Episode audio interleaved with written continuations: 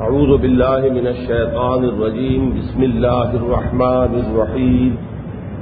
إن الله وملائكته يصلون على النبي. يا أيها الذين آمنوا صلوا عليه وسلموا تسليما.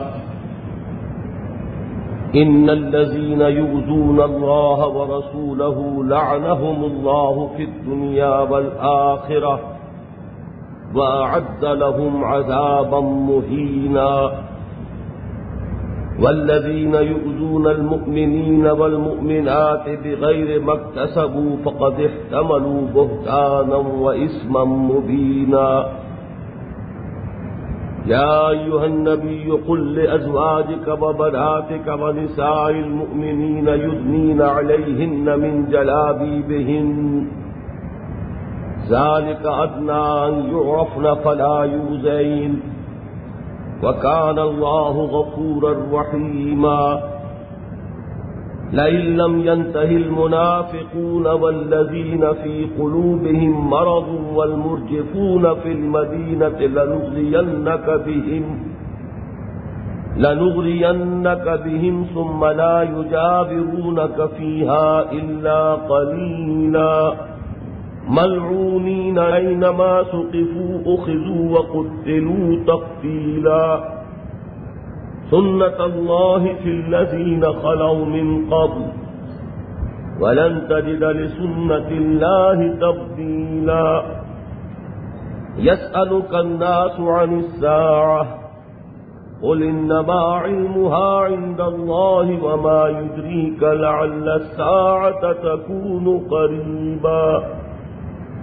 إن الله لعن الكافرين وأعد لهم سعيرا خالدين فيها أبدا لا يجدون وليا ولا نصيرا يوم تقلب وجوههم في النار يقولون يا ليتنا أطعنا الله وأطعنا الرسولا وقالوا ربنا إنا أطعنا سادتنا وكبراءنا فأضلونا السبيلا. ربنا آتهم ضعفين من العذاب والعنهم لعنا كبيرا. يا أيها الذين آمنوا لا تكونوا كالذين آذوا موسى فبراه الله مما قالوا وكان عند الله وجيها.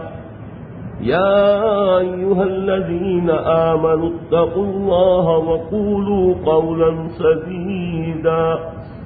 يصلح لكم أعمالكم ويغفر لكم ذنوبكم.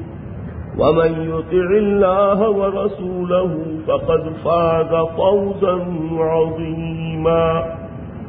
إنا عرضنا الأمانة على السماوات والأرض والجبال فأبين أن يحملنها وأشفقن منها.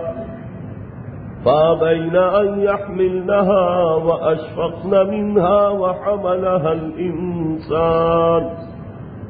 إنه كان ظلوما جهولا ليعذب الله المنافقين والمنافقات والمشركين والمشركات ويتوب الله على المؤمنين ويتوب الله على المؤمنين والمؤمنات وكان الله غفورا رحيما صدق الله العظيم. رب اشرح لي صدري ويسر لي امري واحلل عقدة من لساني يفقهوا قولي. سورہ احزاب کے بارے میں یہ بات بار بار سامنے آ چکی ہے کہ اس کا زمانہ نزول ہے غزوہ احزاب کے فوراً بعد. غزوہ احزاب سن پانچ میں پیش آیا ہے، سن پانچ ہجری میں۔ اور اس سورہ مبارکہ کے دو مکمل رکوع ہیں، دوسرا اور تیسرا رکوع، جو غزوہ احزاب ہی کے حالات و واقعات پر تبصرے پر مشتمل ہے اس غزبے کے بارے میں یہ بات بھی میں نے کئی مرتبہ عرض کی ہے کہ حضور کی حیات طیبہ میں یہ ایک ٹرننگ پوائنٹ کی حیثیت رکھتا ہے۔ جس کی طرف خود حضور نے اشارہ فرما دیا تھا، اس غزوے کے بعد آپ نے فرمایا کہ لن تغزو کم قریش باد عام کم ہاگا ولا کن نہ تم تغزو نہ اے مسلمانوں، اس مرتبہ کے بعد قریش کبھی تم پر حملہ آور نہ ہو سکیں گے۔ یہ آخری باری تھی، یہ آخری بار تھا کہ قریش تم پر حملہ آور ہوئے، چڑھ کر آئے۔ اب وہ کبھی بھی چڑھ کر آنے کی ضرورت نہ کر سکیں گے بلاکن نہ تم تغزو نہ بلکہ اب اقدام تمہاری طرف سے ہوگا۔ جس کو انگریزی میں کہتے ہیں کہ ٹیبلز ہیو بن ٹرنڈ اب حالات کا رخ جو ہے وہ تبدیل ہو چکا ہے۔ گویا کہ اس کے معنی یہ ہے کہ عرب کی جو عسکری قوت تھی، نبی اکرم صلی اللہ علیہ وسلم کے مقابلے میں وہ اب عاجز آ چکی۔ ہے جہاں تک فوجی کارروائی کا تعلق تھا حضور کے خلاف، وہ اب مزید ممکن نہیں تھی۔ لیکن یہ ایک فطری اصول ہے، اس کو ذہن میں رکھیے کہ جب کوئی مخالف قوت میدان جنگ میں شکست کھا جاتی ہے، تو پھر وہ کچھ اوچھے قسم کے ہتھیاروں پر اتر آتی ہے۔ کوئی گھٹیا قسم کے سازشیں، کوئی ایسا معاملہ کہ جس سے وہ اپنی اس عسکری شکست کا بدلہ چکا سکے۔ چنانچہ یہ اسپارٹا اور یونان کی جو جنگیں ہوئی ہیں، اس میں آپ کو ایک جملہ ملے گا، اگر آپ نے پڑھی ہو وہ، کہ ایک موقع پر یہ کہا گیا کہ this is the end of Greek bravery but not of Greek treachery جہاں تک بہادری کا اور شجاعت کا تعلق تھا، وہ تو اب ختم ہوئی۔ اس کو تو فیصلہ کن شکست ہو چکی ہے۔ لیکن یہ کہ یونانیوں کا بھی ایک ہتھیار ہے وہ ٹریچری ہے، وہ ان کا سازشی ذہن ہے۔ وہ ان کی وہ چالیں ہیں کہ جن سے اب وہ کام لیں گے اور اب ان کو وہ بروئے کار لائیں گے۔ بالکل یہی معاملہ یہاں ہوا۔ وہ میں نے پہلے بھی عرض کیا ہے کہ بیت المقدس کی فتح کے بعد بھی یہی ہوا تھا کہ جب عیسائی مجبور ہو گئے بیت المقدس کو مسلمانوں کے حوالے کرنے پر اور انہوں نے اپنے دروازے کھول دیے اور مسلمان افواج بیت المقدس میں داخل ہوئی تو انہوں نے جو حربہ اب آزمایا وہ یہ تھا کہ ان تمام سڑکوں اور گلیوں پر دو رویا۔ تمام مکانوں پر انہوں نے جو اپنا نسوانی حسن کا سرمایہ تھا وہ لا کر جمع کر دیا کہ اگر ان کو ہماری تلواریں زک نہ دے سکیں، شکست نہ دے سکیں، تو شاید کہ ہمارا نسوانی حسن جو ہے وہ ان کو زیر کر لے اور یہ لوگ کرپٹ ہو جائیں اور اس طریقے سے ہم اپنی کھوئی ہوئی حکومت اور اپنا اقتدار جو ہے وہ دوبارہ حاصل کر سکیں۔ یہی معاملہ تھا کہ جو مدینے میں ہوا ہے غزوہ احزاب کے بعد۔ وہ جو ایک ففتھ کالمسٹ انصر مدینہ منورہ میں موجود تھا، جنہیں ہم منافقین کے نام سے جانتے ہیں۔ اور یہ میں کئی مرتبہ کر چکا ہوں کہ اصل میں یہ پودا جو ہے، یوں سمجھیے کہ جیسے انڈر گروتھ ہوتی ہے بڑے بڑے درختوں کے نیچے کچھ یہ چھوٹے چھوٹے پودے اگ آتے ہیں، تو نفاق اصل میں ایک انڈر گروتھ تھی کہ جو یہودی علماء کے زیر اثر جو پروان چڑھی۔ انہی کے یہ گماشتے تھے، انہی کے ایجنٹ تھے، انہی کی مجلسوں میں بیٹھ کر یہ باتیں سیکھ کر آتے تھے اور پھر وہ مسلمانوں میں، وہ چہمے گوئیوں کے انداز میں، سرگوشیوں کے انداز میں ان باتوں کو پھیلاتے تھے تاکہ مسلمانوں کا مرال گر جائے، ان کی ہمتیں پست ہو جائیں۔ تو انہوں نے اس وقت پھر اب زیادہ زور جو صرف کیا، وہ اس پر کہ مسلمانوں کی اور بالخصوص نبی اکرم صلی اللہ علیہ وسلم کی جو اخلاقی ساکھ ہے اس کو ختم کیا جائے۔ طرح طرح کے سکینڈلز اٹھائے گئے، طرح طرح کی تہمتیں جڑی گئیں، طرح طرح کی خبریں اڑائی گئیں۔ اور جیسا کہ میں اس سے پہلے بھی عرض کر چکا ہوں، کچھ انسانی کمزوریوں میں سے ہے۔ قرآن مجید میں بھی آیا ہے کہ خول قل انسان و ضعیفہ انسان کمزور پیدا کیا گیا ہے۔ اس کی شخصیت میں کچھ خلا ہیں، کچھ کمزوریوں کے پہلو ہیں۔ انہی کمزوریوں کے پہلو میں سے ایک یہ بھی ہے کہ اچھے اچھے لوگ بھی جو خود اپنی جگہ پر نیک نیت ہوتے ہیں، ان کے اپنے اندر کوئی فساد نیت نہیں ہوتا۔ لیکن اس طرح کی افواہوں کو بڑی توجہ سے سنتے ہیں۔ جیسے کہ مکھی جو ہے، وہ گندگی تلاش کرتی ہے بیٹھنے کے لیے۔ اسی طریقے سے کچھ لوگ اگرچہ خود نیک نیت ہوتے ہیں، لیکن اس قسم کی باتیں سننے کے لیے تیار رہتے ہیں۔ اور انسانی کمزوری یہ ہے کہ سن کر باور بھی کر لیتے ہیں۔ جیسا کہ میں نے ارض کیا اس سے پہلے بھی کہ کسی کے بارے میں کوئی اچھی بات ہو تو اس کو قبول کرنے کے لیے تو انسان دس مرتبہ سوچتا ہے کہ پتہ نہیں ایسے ہی اڑا دی ہوگی، صحیح ہے کہ نہیں ہے۔ لیکن کسی کے بارے میں کوئی بری بات آپ سے کہی جائے تو گویا کہ آپ پہلے سے آمادہ ہیں، اس کو ریسیو کرنے کے لیے، قبول کرنے کے لیے۔ تو اس طرح مدینے میں ایک چہم گوئیوں کا ایک سلسلہ شروع کیا گیا۔ بہت سی افواہیں اڑا دی گئیں۔ نبی اکرم صلی اللہ علیہ وسلم کی آئلی زندگی سے متعلق بہت سی ایسی کہانیاں گھڑ کر پھیلا دی گئیں۔ سورہ احزاب میں ہم پڑھ چکے ہیں تفصیل سے کہ حضرت زید نے جب طلاق دے دی ہے حضرت زینب کو رضی اللہ تعالی عنہما اور حضور نے پھر ان سے شادی کی اور اللہ کے حکم کے تحت کی، اس کو ایک اسکینڈل بنا دیا گیا کہ اصل میں تو انہوں نے کہیں دیکھ لیا تھا اور دیکھ کر عاشق ہو گئے تھے اور پھر مجبوراً اپنے بیٹے سے طلاق دلوائی ہے اور اپنے گھر میں اس کی جوڑوں کو ڈال لیا ہے۔ اب اس طرح کی باتیں ہیں کہ جو پھیل رہی ہیں۔ اسی قسم کا اسکینڈل ایک سال کے بعد اٹھا دیا گیا حضرت عائشہ صدیقہ کے بارے میں رضی اللہ تعالی عنہ، جس کا ذکر سورہ نور میں ہم پڑھ چکے ہیں۔ وہ تہمت لگا دی گئی اور وہ تہمت بھی ایسی مدینے کی چھوٹی سی بستی اور اس کی محدود فضا میں ایسی پھیلی کہ اچھے اچھے مسلمان بھی اس میں بہ گئے۔ حضرت حسان ابن ثابت رضی اللہ تعالی عنہ جیسے حضور سے محبت کرنے والے اور حضور کی مدح کرنے والے، اور یوں کہیے کہ دربار رسالت کے وہ پہلے شاعر ہیں کہ جو حضور کی مدح کرتے تھے اور حضور بھی ان کی ہمت افزائی فرمایا کرتے تھے۔ کل وروح خود سے اے حسان، کہو اور تمہیں جبرائیل کی تائید حاصل ہو۔ وہ حسان بھی اس میں منوس ہو گئے۔ ظاہر بات ہے کہ ان کے بارے میں ہم کبھی گمان نہیں کر سکتے کہ وہ بدنیت ہے نعوذ باللہ من ذالک۔ لیکن وہ جو میں نے عرض کیا کہ فطری کمزوری ہے انسان کی خول قل انسان ضعیفہ۔ کہ اس قسم کی باتیں جو ہیں وہ اچھے اچھے لوگ بھی باور کر لیتے ہیں۔ تو یہ ہے فضا، اس فضا کو پہلے اپنے ذہن میں بنا لیجیے، تب یہ رکو جو اب ہم پڑھ رہے ہیں کہ ایک کشمکش ہے۔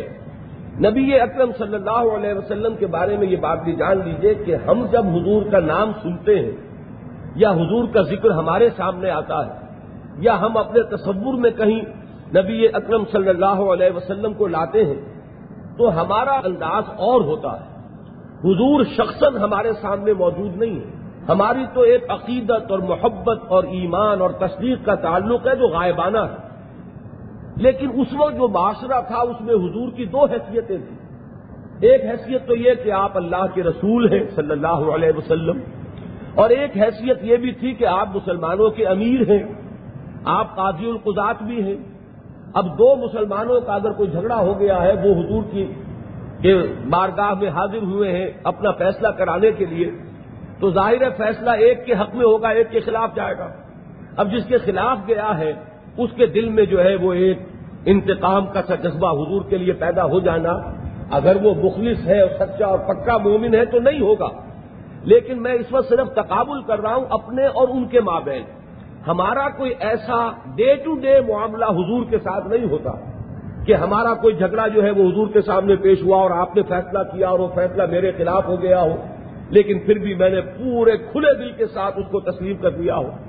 سورہ نساء کی جو آیت آئی ہے، اور وہ ایک بہت اہم آیت ہے کہ انسان اپنے آپ کو اگر پرکھنا چاہتا ہے کہ حقیقی ایمان اس کے دل میں موجود ہے یا نہیں ہے، تو اس کے لیے وہ معیار سامنے رکھے کہ فلاں و رب کا لا یو میں نونا حق یو حق کے منہ کا فی ماں شجرا بین سم لا یجدو فی انفسہم حرجم مما قضیت و یسلموا تسلیما۔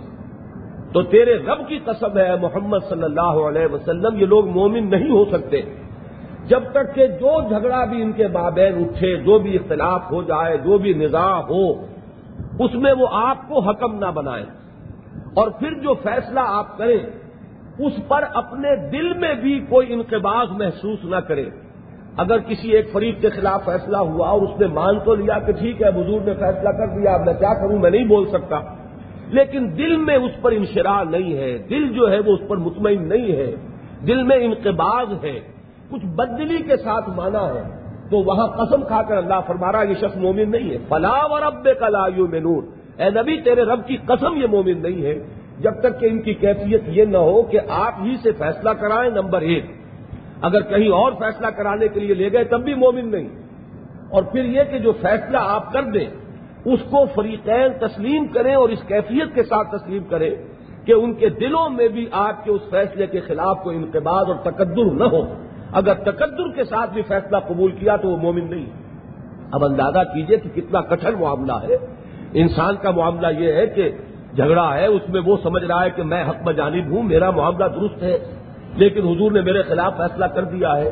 تو کتنے بڑے امتحان میں وہ آ گیا ہے کہ اگر ذرا سا تقدر بھی حضور کے خلاف اس کے دل میں پیدا ہو گیا فیصلے کے خلاف، تو حالانکہ اس نے وہ مان لیا ہے فیصلہ، اس کے باوجود اس کے ایمان کی نفی پر اللہ قسم کھا رہا ہے۔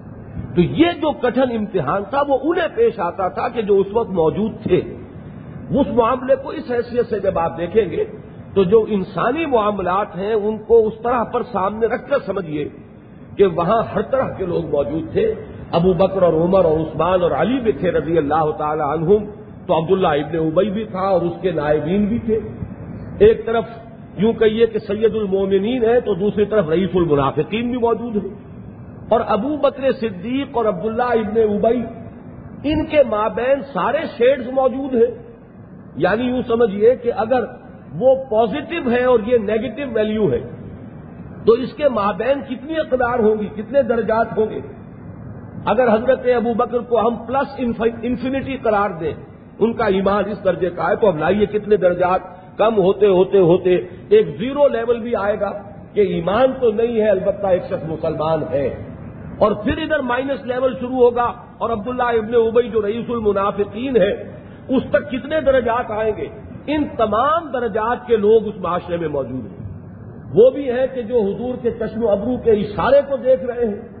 اور اس پر اپنی تن من دھن سب کچھ قربان کر دینے کے لیے آمادہ وہ بھی ہے جن کے دل میں بغض ہے، عداوت ہے۔ اپنی جگہ وہ یہ سمجھے بیٹھے ہیں کہ ہم بھی مومن ہیں، ہم نے اللہ کو بھی مان لیا، آخرت کو بھی مان لیا۔ لیکن ان کا ماننا کیا ضروری ہے؟ آخر یہ ایک ہی رسول ہے نا اگر ہے ہم نے بے شمار رسولوں کو مانا ہے، ایک کو اگر نہیں بھی مانا تو ایسا کون سی قیامت آ جائے گی؟ یہ ہے وہ موقف کے جو علماء یہود کا تھا۔ کہ وہ من اللہ سے میں یقول و آمنا بلّہ یوم آخر وما ہوں بے مومنین ان کو اصل میں جو قد تھی، جو انہیں بغض اور اعنات تھا، وہ حضور کی ذات سے تھا کہ ان کا معاملہ ہو گیا ہے۔ ورنہ تو یہ کہ ہم بھی تمام نبیوں کے اور رسولوں کے ماننے والے ہیں۔ تو رات کے ہم حامل ہیں، شریعت خدا بندی ہمارے پاس تھی۔ ہم فقیر تھے، ہم مفتی تھے، ہم قاضی تھے۔ ہماری عدالتوں میں فیصلے آتے تھے، کتاب اور شریعت کے حامل ہم تھے۔ یہ انہوں نے آ کے معاملہ خراب کیا۔ تو نتیجہ یہ ہوا کہ ان کے بغض اور عداوت اور دشمنی اور حسد کا مرکز بن گئی حضور کی شخصیت اور اسی کا عکس جو ہے منافقین میں تھا۔ وہ یہ سمجھتے تھے کہ ٹھیک ہے، ہم قرآن مان لیتے ہیں، اللہ کے احکام مان لیتے ہیں، لیکن یہ روز بروز کے معاملات جو ہیں ڈے ٹو ڈے معاملات میں ہم آخر ان کی پیروی کیوں کریں؟ یہ کوئی آسمان سے اترے ہوئے نہیں ہے کہ ہم انہی کی رائے مانیں۔ تو یہ تمام باتیں جو ہے اس معاشرے میں بالفیل موجود تھیں۔ ایسے بھی لوگ تھے جو اپنے آپ کو اس کے باوجود کہ وہ مومن نہیں تھے، مومن سمجھتے تھے۔ وہ پورا اصرار کرتے تھے کہ ہمیں مومن مانا جائے۔ ہم اللہ کے اور آخرت کے ماننے والے ہیں۔ اگر صرف ان کو نہیں مانا تو اس سے ہمارے ایمان کی نفی نہیں ہو جائے گی۔ ایسے بھی تھے جو کہتے تھے کہ ہم نے ان کو بھی مان لیا، حضور کو بھی مان لیا۔ اذا جا کل منافقون قالو نشد و ان کل رسول اللہ۔ و اللہ یالم و ان کل رسول و اللہ یشد و ان المنافقین القاذبون اللہ تعالیٰ گواہی دیتا ہے کہ یہ منافق جھوٹ بول رہے ہیں۔ جب یہ کہتے ہیں کہ ہم نے آپ کو اللہ کا رسول مانا ہے، تو اگرچہ آپ اللہ کے رسول ہیں، لیکن یہ اپنے اس قول میں جھوٹے۔ اور اس سے آگے آئیے تو وہ لوگ بھی تھے۔ دیکھیے، انسانی معاملات جیسے ہوتے ہیں، ان کو اس طرح سمجھنا چاہیے۔ آج بھی اگر آپ ایک چھوٹی سی جماعت بھی بنائیں گے، تو اس جماعت میں تمام طرح کے لوگ آئیں گے۔ ایسے بھی لوگ ہوں گے جو پوری طرح دامے درمے سکھنے، کشتیاں جلا کر آئے ہیں، طے کر کے آئے ہیں کہ ہر کے بعد آباد۔ ایسے بھی ہوں گے جو ذرا ڈبل مائنڈڈ تو ہیں، لیکن یہ کہ ان کے ہاں وہ تول میں پلڑا تھوڑا سا جو ہے وہ بھاری ہو گیا کہ ہاں شامل ہونا چاہیے۔ وہ شامل ہو گئے۔ لیکن وہ ایسا کوئی فیصلہ کن بات نہیں ہے۔ کچھ تھوڑے تھوڑے تھوڑے عرصے کے بعد کوئی معاملہ ہوا مزبزب ہو گئے۔ ایسے لوگوں کے لیے معاملہ یہ ہوتا ہے کہ جو بھی اس جماعت کا سربراہ ہوتا ہے سب سے زیادہ اس کا معاملہ جو ہے ان کے لیے کٹن ہو جاتا ہے۔ یہ آخر آسمان سے تو نہیں اترے کہ ان کی بات مانی جائے انہیں کی مرضی جو ہے وہ چل رہی ہو۔ جیسے کہ سورہ آل عمران میں آیا کہ غزب عہد کے بعد بھی لوگوں نے کہا، حل لنا من الامر من شے آخر یہ ساری بات محمد ہی کی چلتی ہے صلی اللہ علیہ وسلم۔ ہمارے پاس بھی کوئی اختیار ہے کہ نہیں؟ ہمارے بھی کوئی حقوق ہیں یا نہیں؟ ہم بھی کوئی رائے دینے کے مجاز ہیں یا نہیں؟ اور رائے دے کر بس صرف رائے دے دینے کا کیا حاصل اگر ہماری رائے مانی نہ جائے؟ تو یہ معاملات، یہ جھگڑے، یہ شکایتیں اور یہ جو جماعتی زندگی کے اندر پیدا ہونے والے معاملات ہیں، ان کو ذہن میں رکھیے۔ تو سن پانچ میں غزوہ احزاب کے بعد جبکہ وہ باہر کی دشمنی کا معاملہ ذرا ختم ہوا، تو یہ ساری جو اندرونی دشمنی تھی، یہ کھچڑی جو ہے پوری شدت کے ساتھ پکنی شروع ہو گئی۔ اور نبی اکرم صلی اللہ علیہ وسلم کی ذاتی ایزا رسانی آپ کے بارے میں اسکینڈلز اور آپ کے ازواج متحرات کے بارے میں طرح طرح کی باتیں، اس طرح سے منافقین نے بالخصوص کوشش کی کہ یہ جو فتح انہیں حاصل ہو گئی ہے عسکری میدان میں اللہ تعالی کے فضل و کرم سے، کہ بارہ ہزار کا لشکر آیا اور وہ بھی چلا گیا بے نیل مرام۔ تو اب ہم اس فتح کو اخلاقی میدان میں شکست سے تبدیل کریں اس پس منظر میں جو کچھ آ چکا ہے سورہ مبارکہ میں اب وہ سارا تو میں دوہرا نہیں سکتا لیکن یہاں اب اس آیت سے آج شروع کیجیے اہل ایمان کو کیا ہدایت دی جا رہی ہے، کیا حکم دیا جا رہا ہے؟ کہ ان منافقین کی ان کوششوں کے برعکس، اے مسلمانوں، تمہارا طرز عمل یہ ہونا چاہیے، ان اللہ و ملائے یو علی النبی، یا الذین آمنوا صلو علیہ وسلموا تسلیما۔ یہ آئے چونکہ ہمارے ہاں کوئی بھی واز ہو، کوئی بھی نصیحت کی محفل ہو کوئی بھی دینی تقریر ہو، سیرت کا جلسہ ہو تو یہ آیت تو آتی ہے اور بار بار آتی ہے۔ کوئی تقریر ہوگی سیرت کی کہ جس کے شروع میں یہ آیت نہ پڑھی جائے۔ لہذا آج ذرا اس آیت کا جو اصل پس منظر ہے اسے پہچان لیں اس سورہ مبارکہ میں کئی آیات بڑی اہم آئی ہیں حضور سے متعلق۔ مثلاً ایک آیت وہ آئی کہ لقد کان لکم فی رسول اللہ اسوت الحسنہ اے مسلمانوں، تمہارے لیے اللہ کے رسول کی شخصیت میں ایک بہت عمدہ اور اعلیٰ مثال ہے۔ تو میں نے عرض کیا کہ یہ آیت بھی اگرچہ ہمارے ہاں تقاریر میں اور سیرت کی کے جو جلسے ہیں ان میں یہ بالعموم پڑھی جاتی ہے، لیکن اس صورت میں جو اس کا کانٹیکسٹ ہے، اس کے پس منظر میں جب ہم نے غور کیا تو معلوم ہوا کہ وہ اسوا کون سا ہے۔ وہ اللہ کے دین کے لیے جاں فشانی سرفروشی، تکالیف کا جھیلنا، مصیبتیں برداشت کرنا، پیٹ پر پتھر باندھنا اور خندق کی کھدائی میں شریک ہونا، یہ جو نبی اکرم صلی اللہ علیہ وسلم کا کردار سامنے آتا ہے غزوہ احزاب میں، اس موقع پر اس آیت کا آنا، یہ در حقیقت حضور کی، ویسے تو حضور کی سیرت ہما جہتی اعتبار سے ہر پہلو سے ہمارے لیے اسوا ہے اسوا حسنا اسوا کاملہ۔ لیکن بالخصوص اس سورہ مبارکہ میں جو یہ آیت آئی ہے، تو حضور کے اسوے کے کس پہلو کو زیادہ نمایاں کیا گیا ہے؟ وہ وہ پہلو ہے کہ غزوہ آزاد کے دوران کیسی مشقتیں حضور نے جھیلی ہیں، اپنے جانصاروں کے ساتھ خندق کی کھدائی میں شریک رہے ہیں۔ اگر کسی نے آ کر یہ دکھایا ہے کہ حضور دیکھیے ہم نے پیٹ پر پتھر باندھے ہوئے ہیں، تو حضور نے بھی کرتا مبارک اٹھا کر دکھایا وہاں بھی دو پتھر بدے ہوئے ہیں۔ ایسا نہیں ہوا ہے کہ حضور نے اپنے اہل و عیال کے لیے کوئی خصوصی اہتمام کیا ہو حفاظت کا، بلکہ جو مسلمانوں کے عام گھر والے تھے جو اہتمام ان کا تھا، وہی حضور کے اہل و عیال کا تھا اور واج متحرات کا تھا۔ تو یہ جو اسوا ہے محمد الرسول اللہ صلی اللہ علیہ وسلم کا، یہ جب اس سورہ احزاب میں اس پس منظر کو دیکھیں گے، تو اسوا رسول کا خاص پہلو جو یہاں پر جو پن پوائنٹ ہوتا ہے، جو نمایاں ہو کر آتا ہے وہ یہ۔ اسی طریقے سے مثلاً وہ آیت بھی آ چکی ہے کہ ان ارسلنا کا شاہدم و مبشرم و نذیرن و دائن اللہ بزن ہی و سراجم منیرا یہ بھی سیرت رسول کے اور حضور کے مشن اور آپ کے مقصد بے ست اس کا جو بنیادی جو اس کی سطح ہے، اس کے بارے میں بڑی اہم آیت ہے۔ اسی طرح یہ آیت، ان اللہ و یسلون علی النبی۔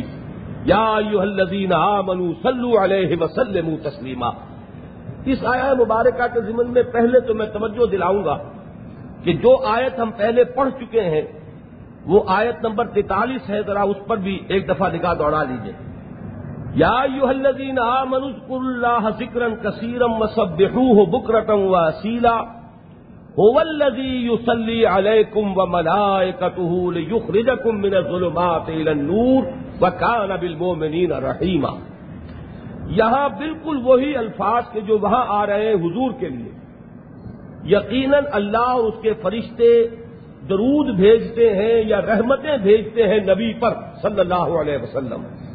وہاں الفاظ آپ نے دیکھے، وہی ہے اللہ جو رحمتیں بھیجتا ہے تم پر اے مسلمانوں، اور اس کے فرشتے بھی، تاکہ نکالے تمہیں اندھیروں سے روشنی کی طرف۔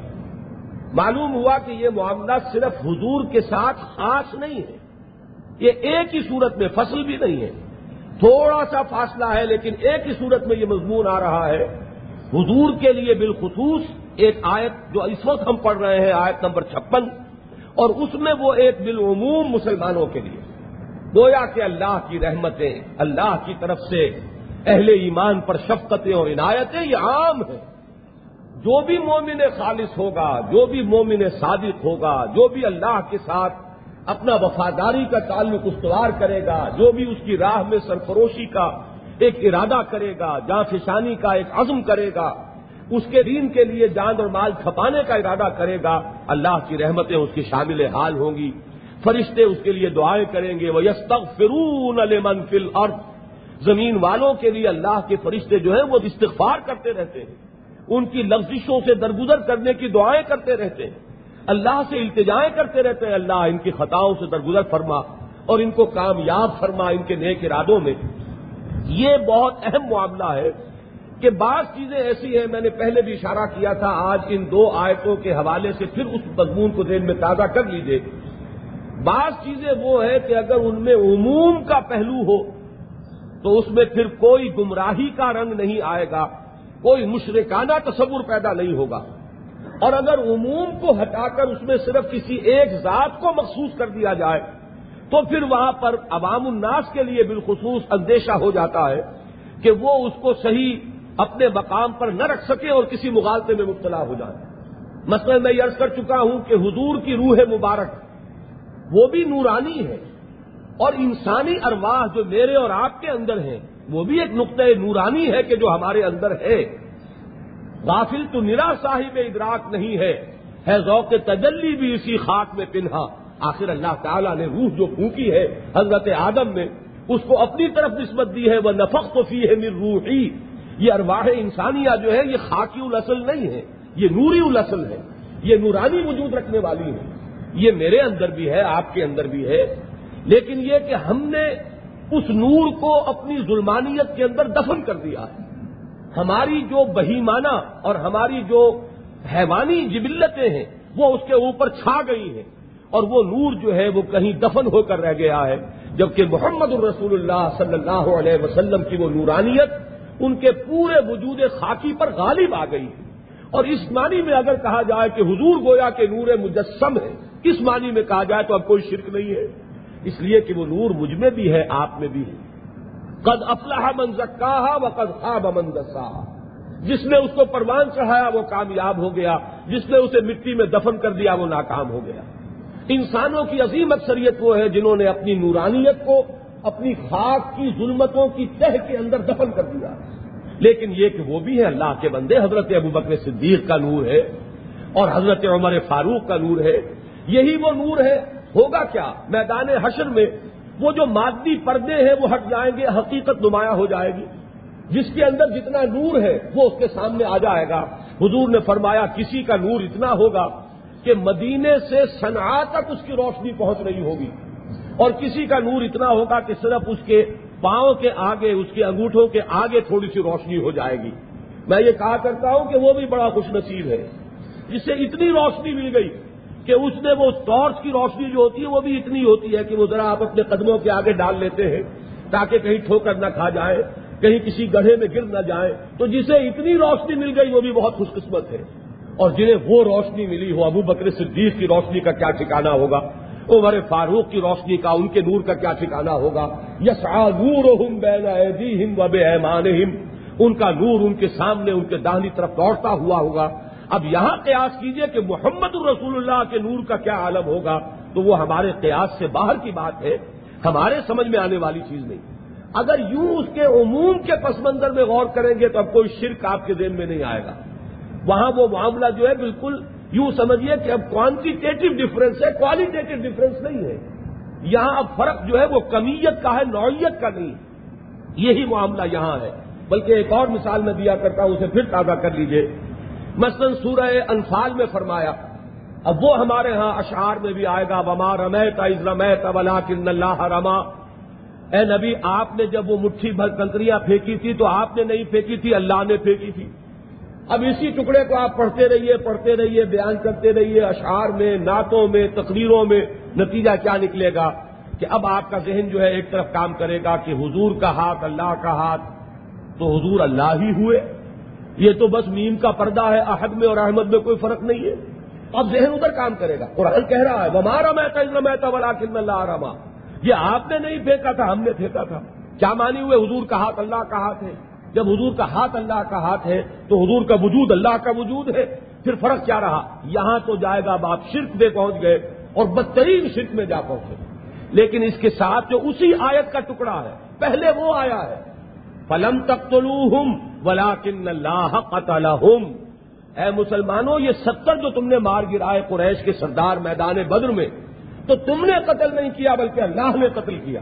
اب اگر اس عموم میں لے آئیں گے تو اب بات بدل گئی نوعیت ہی بدل گئی۔ اگر تو وہ آپ معاملہ دیں گے جو میں نے پہلے کیا ہے، تو حضرت معاذ اور حضرت معاوض کو بھی خدا مانیے۔ اس لیے کہ انہوں نے ابو جہل کو قتل کیا۔ تو اے معاذ اور اے معاوض تم نے قتل نہیں کیا، ہم نے کیا۔ تو معاذ اور معاوض نہ ہوئے، اللہ ہوئے۔ یا تو پھر اب اسی ایک ہی پیمانے سے، اگر استدلال کا اگر وہی انداز ہے تو ادھر بھی چلائیے۔ تو پھر تو حضرت معاذ بھی اللہ ہے اور حضرت معوض بھی اللہ ہے اور یہ تو بیچارے صحابہ کرام کے نوجوان تھے ٹین ایجرز اب ابو بکر کو آپ کیا کہیں گے؟ عمر کو آپ کیا کہیں گے؟ علی کو آپ کیا کہیں گے؟ تو یہاں اب معاملہ ہو گیا کہ اس آیت کے ان دونوں اس عموم کے ساتھ خصوص کو جب لائیں گے تو اب وہ تصور نہیں آئے گا۔ مانی کیا ہوں گے؟ کہ اس عالم مادی میں انسان جو کچھ کرتا ہے، وہ اللہ تعالی کی تائید اور توفیق سے کرتا ہے۔ میں نے یہ گلاس اٹھایا، میں نہیں اٹھا سکتا تھا اگر اللہ کا اذن نہ ہوتا۔ تو اگر میں کہوں میں نے نہیں اٹھایا، اللہ نے اٹھایا کوئی اس کے اندر غلط بات نہ ہوگی۔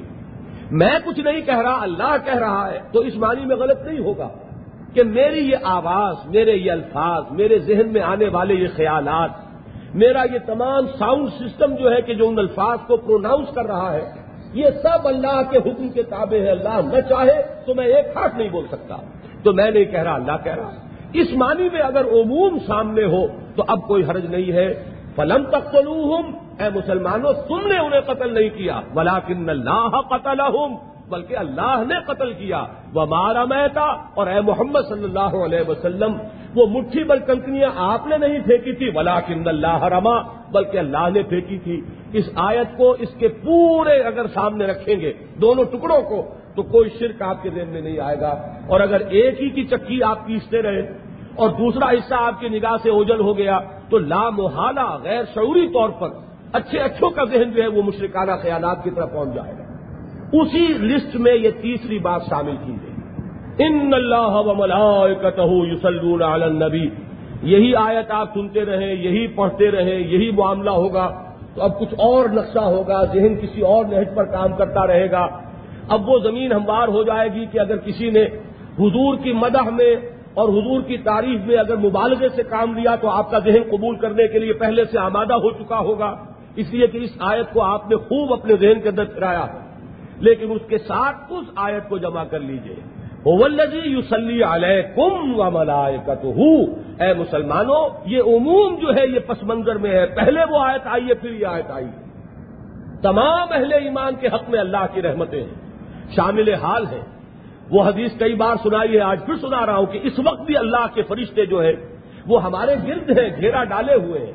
ہمارے لیے وہ اللہ سے استغفار کر رہے ہیں کہ اللہ تیرے یہ بندے گھر بار چھوڑ کر آئے ہیں، اپنی مصروفیات چھوڑ کر آئے ہیں، دلچسپیوں سے نکل کر آئے ہیں، تیرے گھر میں آئے ہیں۔ مجتمع قوم سی بیت من بیوت اللہ ہے۔ نہیں جمع ہوتے کبھی کچھ لوگ اللہ کے گھروں میں سے کسی گھر میں۔ یتلون کتاب اللہ و تدا رسول کہ اللہ کی کتاب پڑھتے ہو اور ایک دوسرے سے سمجھتے اور سمجھاتے ہو۔ اللہ غشیت ہم الرحمت ہو وہ نزلت علیہم السکینت ہو وہ حفت ہم الملائکت ان پر رحمت کا نزول ہوتا ہے اور ان پر سکینت جو ہے، ان کو اپنے دامن رحمت کے اندر سکینت خداوندی جو ہے، ان کو ڈھانپ لیتی ہے۔ اور اللہ کے جو فرشتے ہیں، وہ ان کے گرد گھیرا ڈال لیتے ہیں۔ تو یہ کیفیت اب بھی موجود ہے۔ تو جو بھی اللہ کا بندہ جس وقت بھی کسی نیکی کا ارادہ کرتا ہے کوئی عزم کرتا ہے اللہ کے دین کے لیے، اس کی وفاداری کا جو عہد کیا ہوا، اس کو نبھانے کا اللہ کی رحمتیں شامل حال ہوتی ہیں۔ اللہ کی عنایتیں اس کی طرف متوجہ ہوتی ہیں۔ اللہ کے فرشتے اس کے لیے اللہ سے دعائیں کرتے ہیں۔ نزی یوسلی علیہ کم و ملائے وہی ہے جو تم پر اپنی رحمتیں نازل فرماتا ہے۔ اور اس کے فرشتے بھی تمہارے لیے اللہ سے استغفار کرتے ہیں دعائیں کرتے ہیں۔ وہی بات یہاں آئی، البتہ وہ فرق براتب ہے اس کو ذہن میں رکھیے۔ ایک میرا اور آپ کا نور ہے اور ایک نور محمد ہی ہے۔ اگر ان کو کہیں ایک سب میں آپ لے آئے تو یہ دوسری گمراہی ہو جائے گی۔ یہ گمراہی کا دوسرا سرا ہوگا، دوسری انتہا ہوگی۔ اگر فرق حفظ مراتب نہ کنی، زندگی۔ تھی تو اللہ کی جو رحمتیں محمد کے شایان شان ان پر نازل ہوتی ہیں، ان کا ہم تصور نہیں کر سکتے۔ رحمت خداونتی ہمارے شامل حال بھی ہے۔ اللہ کی عنایتیں ہم پر بھی ہیں۔ لیکن اللہ کی جو عنایتیں محمد الرسول اللہ صلی اللہ علیہ وسلم پر ہیں جو شفقتیں آپ پر ہیں کہ اللہ تعالیٰ ان کو تو بار بار روک رہا ہے کہ اے نبی اتنی مشقت نہ جھیلیے۔ لا اللہ کا باق النفس کا اللہ کنو مومنین۔ یہ رنج اور صدمہ جو آپ کو ہے کہ یہ لوگ ایمان نہیں لا رہے، شاید کہ آپ اس رنج اور صدمے سے اپنے آپ کو ہلاک کر لیں گے۔ تو یہ عنایتیں ہیں اللہ کی، یہ شفقتیں ہیں اللہ کی۔ اور وہ اللہ کی رحمتیں ہیں کہ جو حضور پر نازل ہوتی ہیں۔ تو ان اللہ و ملائے کرتا ہوں لیکن وہ بات ذہن میں رکھیے کہ فرق پھر وہی آ جائے گا کہ کوانٹیٹیو ہے کوالیٹیو نہیں ہے۔ اللہ کی رحمت ہر صاحب ایمان کے شامل حال ہے۔ اللہ کی عنایتیں ہر صاحب ایمان کے لیے ہیں۔ لیکن حضور کے لیے جو رحمتیں ہیں، جو عنایتیں ہیں، جو شفقتیں ہیں، وہ آپ کے شایان شان ہیں۔ وہ آپ کے مرتبہ اور مقام کے اعتبار سے ہیں۔ ان اللہ و ملائے یسلون علی النبی۔ یہاں تھوڑی سی تحقیق بھی کر لیجیے سلح جو ہے، سواد، لام اور واؤ یا یہ، آخر میں چونکہ ہر پہ علت ہے، اس لیے وہ واؤ بھی ہو سکتا ہے، یہ بھی ہو سکتا ہے۔ اس میں باب تفعیل سے یہ ہے لفظ تسلیہ تسلیہ کے معنی، کسی چیز کی طرف بڑھنا، کسی چیز کی طرف متوجہ ہونا، یہ تسلیہ کا اصل مفہوم ہے۔ اور دوسرا مفہوم جو ہے عربی زبان میں، تسلیہ کا دو بنیادی مفہوم ہے۔ دوسرا مفہوم ہے حرارت حاصل کرنا۔ تاپنا، سینکنا، کسی گرم چیز کے سامنے بیٹھ کر جو گرمی آپ کو حاصل ہوئی، یہ بھی سواد لام واؤ یا سواد لام یہ اس مادے کا بنیادی مفہوم ہے۔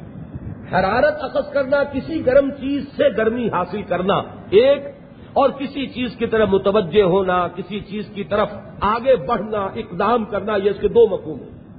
البتہ جب اس کے ساتھ پریپوزیشن آ جائے گی اعلی سلو الا جو آیا یہاں پر یوسلون علم نبی الا کے ساتھ جو ہے اس کے اندر تین معنی پیدا ہو جائے۔ پہلا بنیادی مفہوم وہی، کسی کی طرف بڑھنا، متوجہ ہونا۔ دوسرا مفہوم ہو جائے گا کسی کے لیے دعا کرنا۔ اس معنی میں یہ لفظ استعمال ہوتا ہے ذہن میں رکھیے۔ جب آپ جنازے کی نماز ادا کر رہے ہوتے ہیں تو آپ اس کے لیے دعا کرنے کے لیے حاضر ہوتے ہیں۔ سلاد جو ہے اس جنازے پر، چنانچہ وہ الفاظ آتے ہیں حدیث میں۔ کہ اگر کوئی مقروض فوت ہو جاتا تھا مسلمانوں میں سے جس پر بہت سا قرض ہے، تو حضور پوچھا کرتے تھے کہ اس کا قرض جو ہے وہ ادا ہو گیا یا نہیں ہو گیا، اور اگر آپ کو بتایا جاتا تھا کہ نہیں، تو آپ نماز جنازہ ادا نہیں فرماتے تھے۔ آپ فرماتے سلو علی کم جاؤ، تم اپنے بھائی کی نماز تم پڑھ لو یعنی اپنے بھائی کے لیے استفار تم کر لو۔ یہ در حقیقت ایک تشویق کا انداز تھا کہ حضور کی شرکت آپ کو پسند ہے، تو اپنے اس بھائی کا قرض پہلے ادا کرو۔ جو اس کے وہ رساں ہیں، جو بھی اس کے دوست ہیں جو اس کے محب ہیں، اس سے محبت کرنے والے ہیں، اس کے خیر خواہ ہیں، وہ اس کا قرض ادا کرے تو اب محمد الرسول اللہ صلی اللہ علیہ وسلم کی خدمت میں آئے کہ حضور اس کا قرض ہم نے ادا کر دیا، تشریف لائی اور نماز پڑھائی۔ تو وہاں الفاظ آتے سلو علی کم جاؤ، اپنے بھائی پر تم ہی نماز پڑھ لو، تم ہی دعا کر لو۔ اب یہ جو دو مفہوم میں نے آپ کے سامنے رکھے، اب ظاہر بات ہے کہ اللہ تعالیٰ تو دعا نہیں کرتا، اللہ کو تو کسی اور سے تو دعا نہیں کرنی۔ جب اللہ کے لیے یہ لفظ آئے گا تو اس کے ایک ہی معنی ہوں گے عنایت، توجہ، شفقت اور رحمت کا بھیجنا۔ متوجہ ہونا عنایت کے ساتھ، شفقت کے ساتھ، رحمت کے ساتھ۔ اور اپنی رحمت کا نزول جو ہے کسی بندے پر اللہ کے لیے تو معنی ایک ہی ہے۔ لیکن مخلوق کے لیے جب لفظ آئے گا تو مخلوق کے لیے یہ لفظ دوسرے معنی میں ہوگا دعا کرنا۔ چنانچہ قرآن مجید میں جہاں آپ دیکھیں گے فرشتوں کا معاملہ یس فرون المن فی لفظ وہ خود کوئی رحمت بندوں کے اوپر نہیں بھیجتے، بلکہ اللہ سے دعا کرتے۔ ہیں یہ ہمارا جو توحید کا در حقیقت، جو ہمارا عقیدہ عقیدہ کا لفظ اچھا نہیں ہے، اس لیے کہ یہ تو قرآن اور حدیث کی اصطلاح نہیں ہے۔ بہرحال عام فہم الفاظ میں بول رہا ہوں عقیدہ اس بانی میں۔ تو توحید جو ہے در حقیقت ہمارے پورے نظام فکر میں اس طرح سموئی ہوئی ہے کہ فرشتوں کے بارے میں ہم یہ تصور نہیں کریں گے کہ وہ براہ راست ہم پر کوئی رحمت نازل کر سکتے ہیں۔ بلکہ وہ اللہ سے دعا کریں گے کہ پروردگار اپنے بندوں پر رحمت نازل فرما، ان کی مغفرت فرما، ان کی خطاؤں سے درگزر کر۔ یہ اپنی ان غلطیوں کی وجہ سے کچھ اپنی کوششوں میں ناکام ہو رہے ہیں۔ اللہ ان کی ان غلطیوں کی تلافی فرما دے اور انہیں اپنے ان مقاصد میں جو نیک مقاصد ان کے سامنے ان میں کامیاب فرما۔ تو فرشتہ جو ہے وہ خود رحمت بھیجنے کی پوزیشن میں نہیں ہے، بلکہ فعال مطلق جو ہے وہ اللہ لا فائلہ فی الحقیقت اللہ ولا مؤثرہ فی الحقیقت اللہ۔ یہ ہے توحید کا وہ عقیدہ کہ ملائکہ کا معاملہ یہ ہے کہ یستغفرون لمن فی الارض۔ وہ زمین والوں کے لیے اللہ سے استغفار کرتے ہیں۔ یہی معاملہ ہو جائے گا انسانوں کے لیے کہ جب ہمیں حکم دیا گیا، یا یو الذین آمنو صلو علیہ۔ حضور پر ہم کیا رحمت بھیجیں گے؟ ہمارا کیا مقام اور کیا ہماری حیثیت؟ ہمارے لیے اس کے ایک ہی معنی ہوں گے کہ ہم اللہ سے دعا کریں کہ اے اللہ تو رحمت بھیج اپنے بندے محمد پر صلی اللہ علیہ وسلم۔ یہی وجہ ہے کہ جب یہ آیت نازل ہوئی تو صحابہ اکرام حضور کی خدمت میں حاضر ہوئے، انہوں نے پوچھا کہ حضور آپ پر سلام بھیجنے کا طریقہ تو ہمیں معلوم ہو چکا۔ اس لیے کہ اتحیات جو ہے نماز کی، اس میں وہ آ گیا سلام علیہ نبی ہو و رحمت اللہ وبرکاتہ۔ تو آپ کو سلام کرنے کا یہ طریقہ تو ہمیں سکھا دیا گیا۔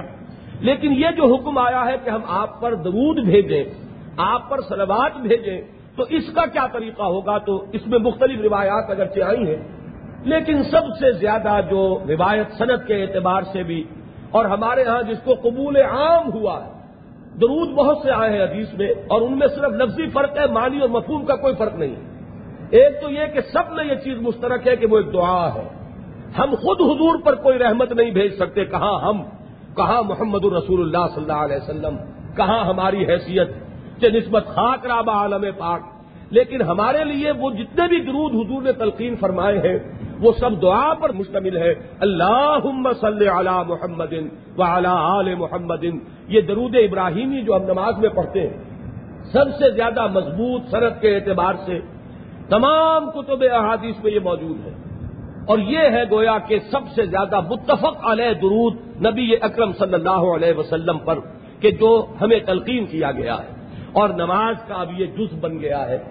یہاں ذرا اگر کہ فطری طور پر بڑی دلچسپ بات ہے، شاید آپ نے بھی نوٹ کیا ہو، پڑھا ہو اگر، کہ چونکہ یہاں یہ امر ہے سلو یہ فعل امر ہے، اور ہمارے ہاں یہ اصول فقہ میں یہ چیز تسلیم کی جاتی ہے کہ اگر کوئی اور قرینہ نہ ہو تو عام طور پر یہ فعل امر جو ہے یہ وجوب کے لیے آتا ہے، فرض کرنے کے لیے آتا ہے۔ نماز پڑھو، اب یہ فرض ہو گیا۔ یہاں سلو علیہ ہے تو گویا کہ حضور پر درود بھیجنا فرض ہے۔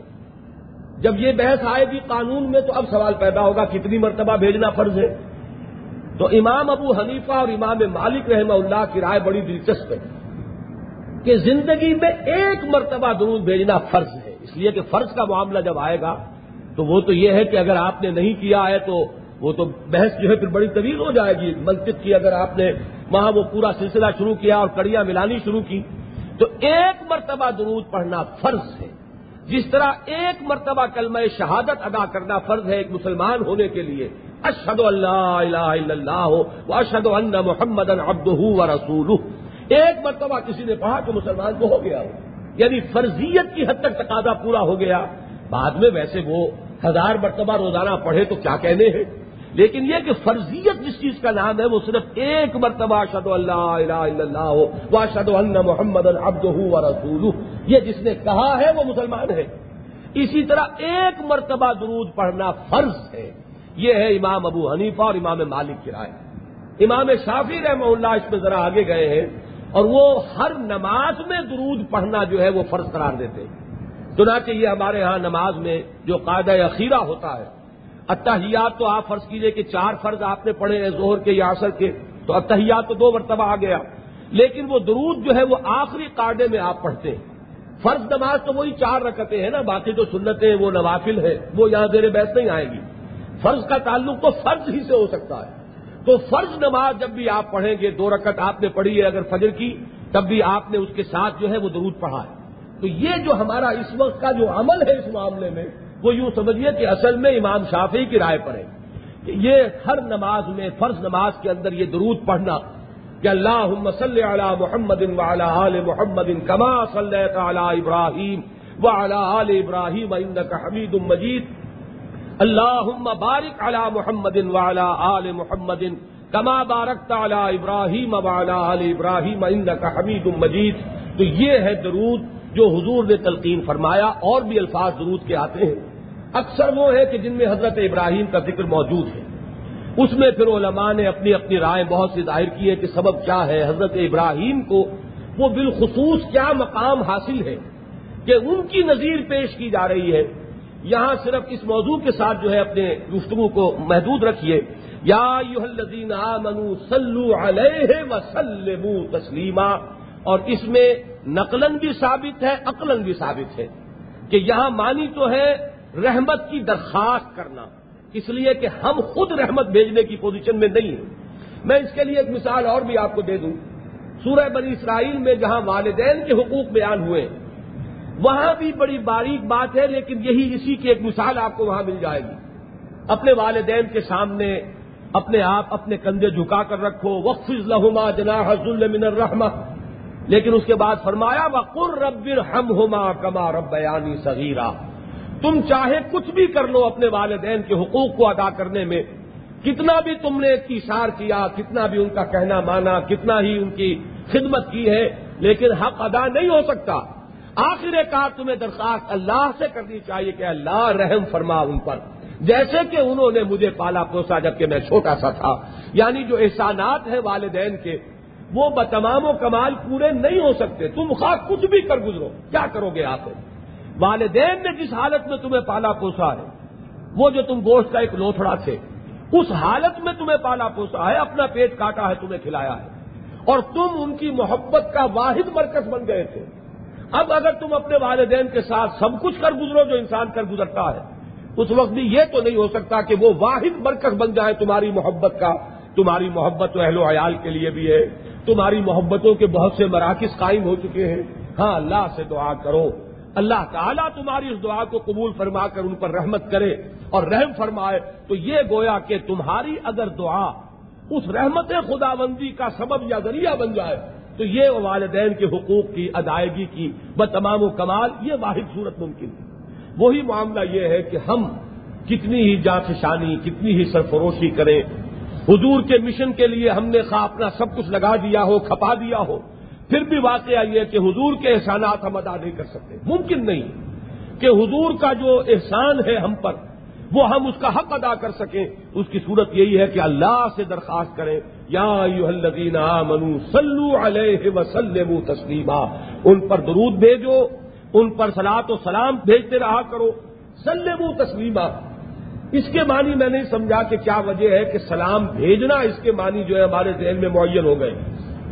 یہ میں نے اسی لیے آج وہ آیت بھی آپ کو پڑھ کے سنائی۔ وہ یو سلم تسلیمہ فلاں و رب کا لا یو میں نون حقا یو حق کے منہ کفیما شجرا بین ہوں سملا یجوفی انفو سے ہرجم مما قزیت و یو تسلیمہ معلوم ہوا کہ اطاعت، سر تسلیم خم بات کا ماننا، ہر حکم سر آنکھوں پر۔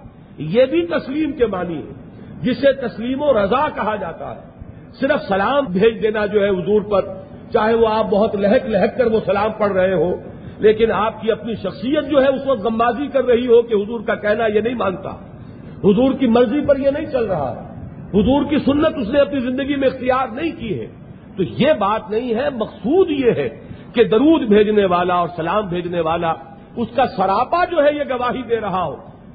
کہ اس نے حضور کے حضور میں سر تسلیم خم کر دیا ہے۔ یہ جھکا ہوا ہے۔ اس نے کہنا مانا ہے۔ اس نے ہر نو کی مخالفت ترک کر دی ہے۔ اسلام کے معنی آپ کو معلوم ہے ٹو سرنڈر مخالفت ختم کر دینا ریزسٹنس چھوڑ کر اور اطاعت قبول کر لینا۔ تو یہاں وہ تسلیم اس معنی میں بھی لیجیے کہ حضور کی مخالفت ادنا شائبہ بھی موجود نہ ہو۔ حضور کو جدو بہت محبوب تھا۔ اب ہو سکتا ہے کہ کسی شخص کو تبان وہ پسند نہ ہو۔ تو اگر وہ صرف اپنی طبی ناپسندیدگی کی وجہ سے وہ نہیں کھاتا تو کوئی بات نہیں ہے، وہ کوئی کھانا فرض نہیں ہے۔ لیکن اگر وہ یہ کہے کہ حضور کو کدو بڑا پسند تھا لیکن مجھے بالکل پسند نہیں ہے، اس کے ڈانڈے کفر سے جا ملیں گے۔ اس لیے کہ یہ جملہ جو ہے، اس میں ایک بغاوت ہے۔ اس میں حضور کی اس مرضی کی تحقیر اور آپ کی جو پسند ہے، اس کے اندر گویا کہ ایک استحداث اس کا ہو رہا ہے۔ یہ معاملہ جو ہے یہ کہیں کفری کلمہ تک پہنچ جائے گا، اس کے ڈانڈے جو ہے بہت دور جا ملیں گے کہ حضور کو بہت پسند ہے، مجھے پسند نہیں کیا معلوم ہوئے؟ اس کے معنی کیا ہوئے کہ آپ کا راستہ اور ہے، ان کا راستہ اور ہے۔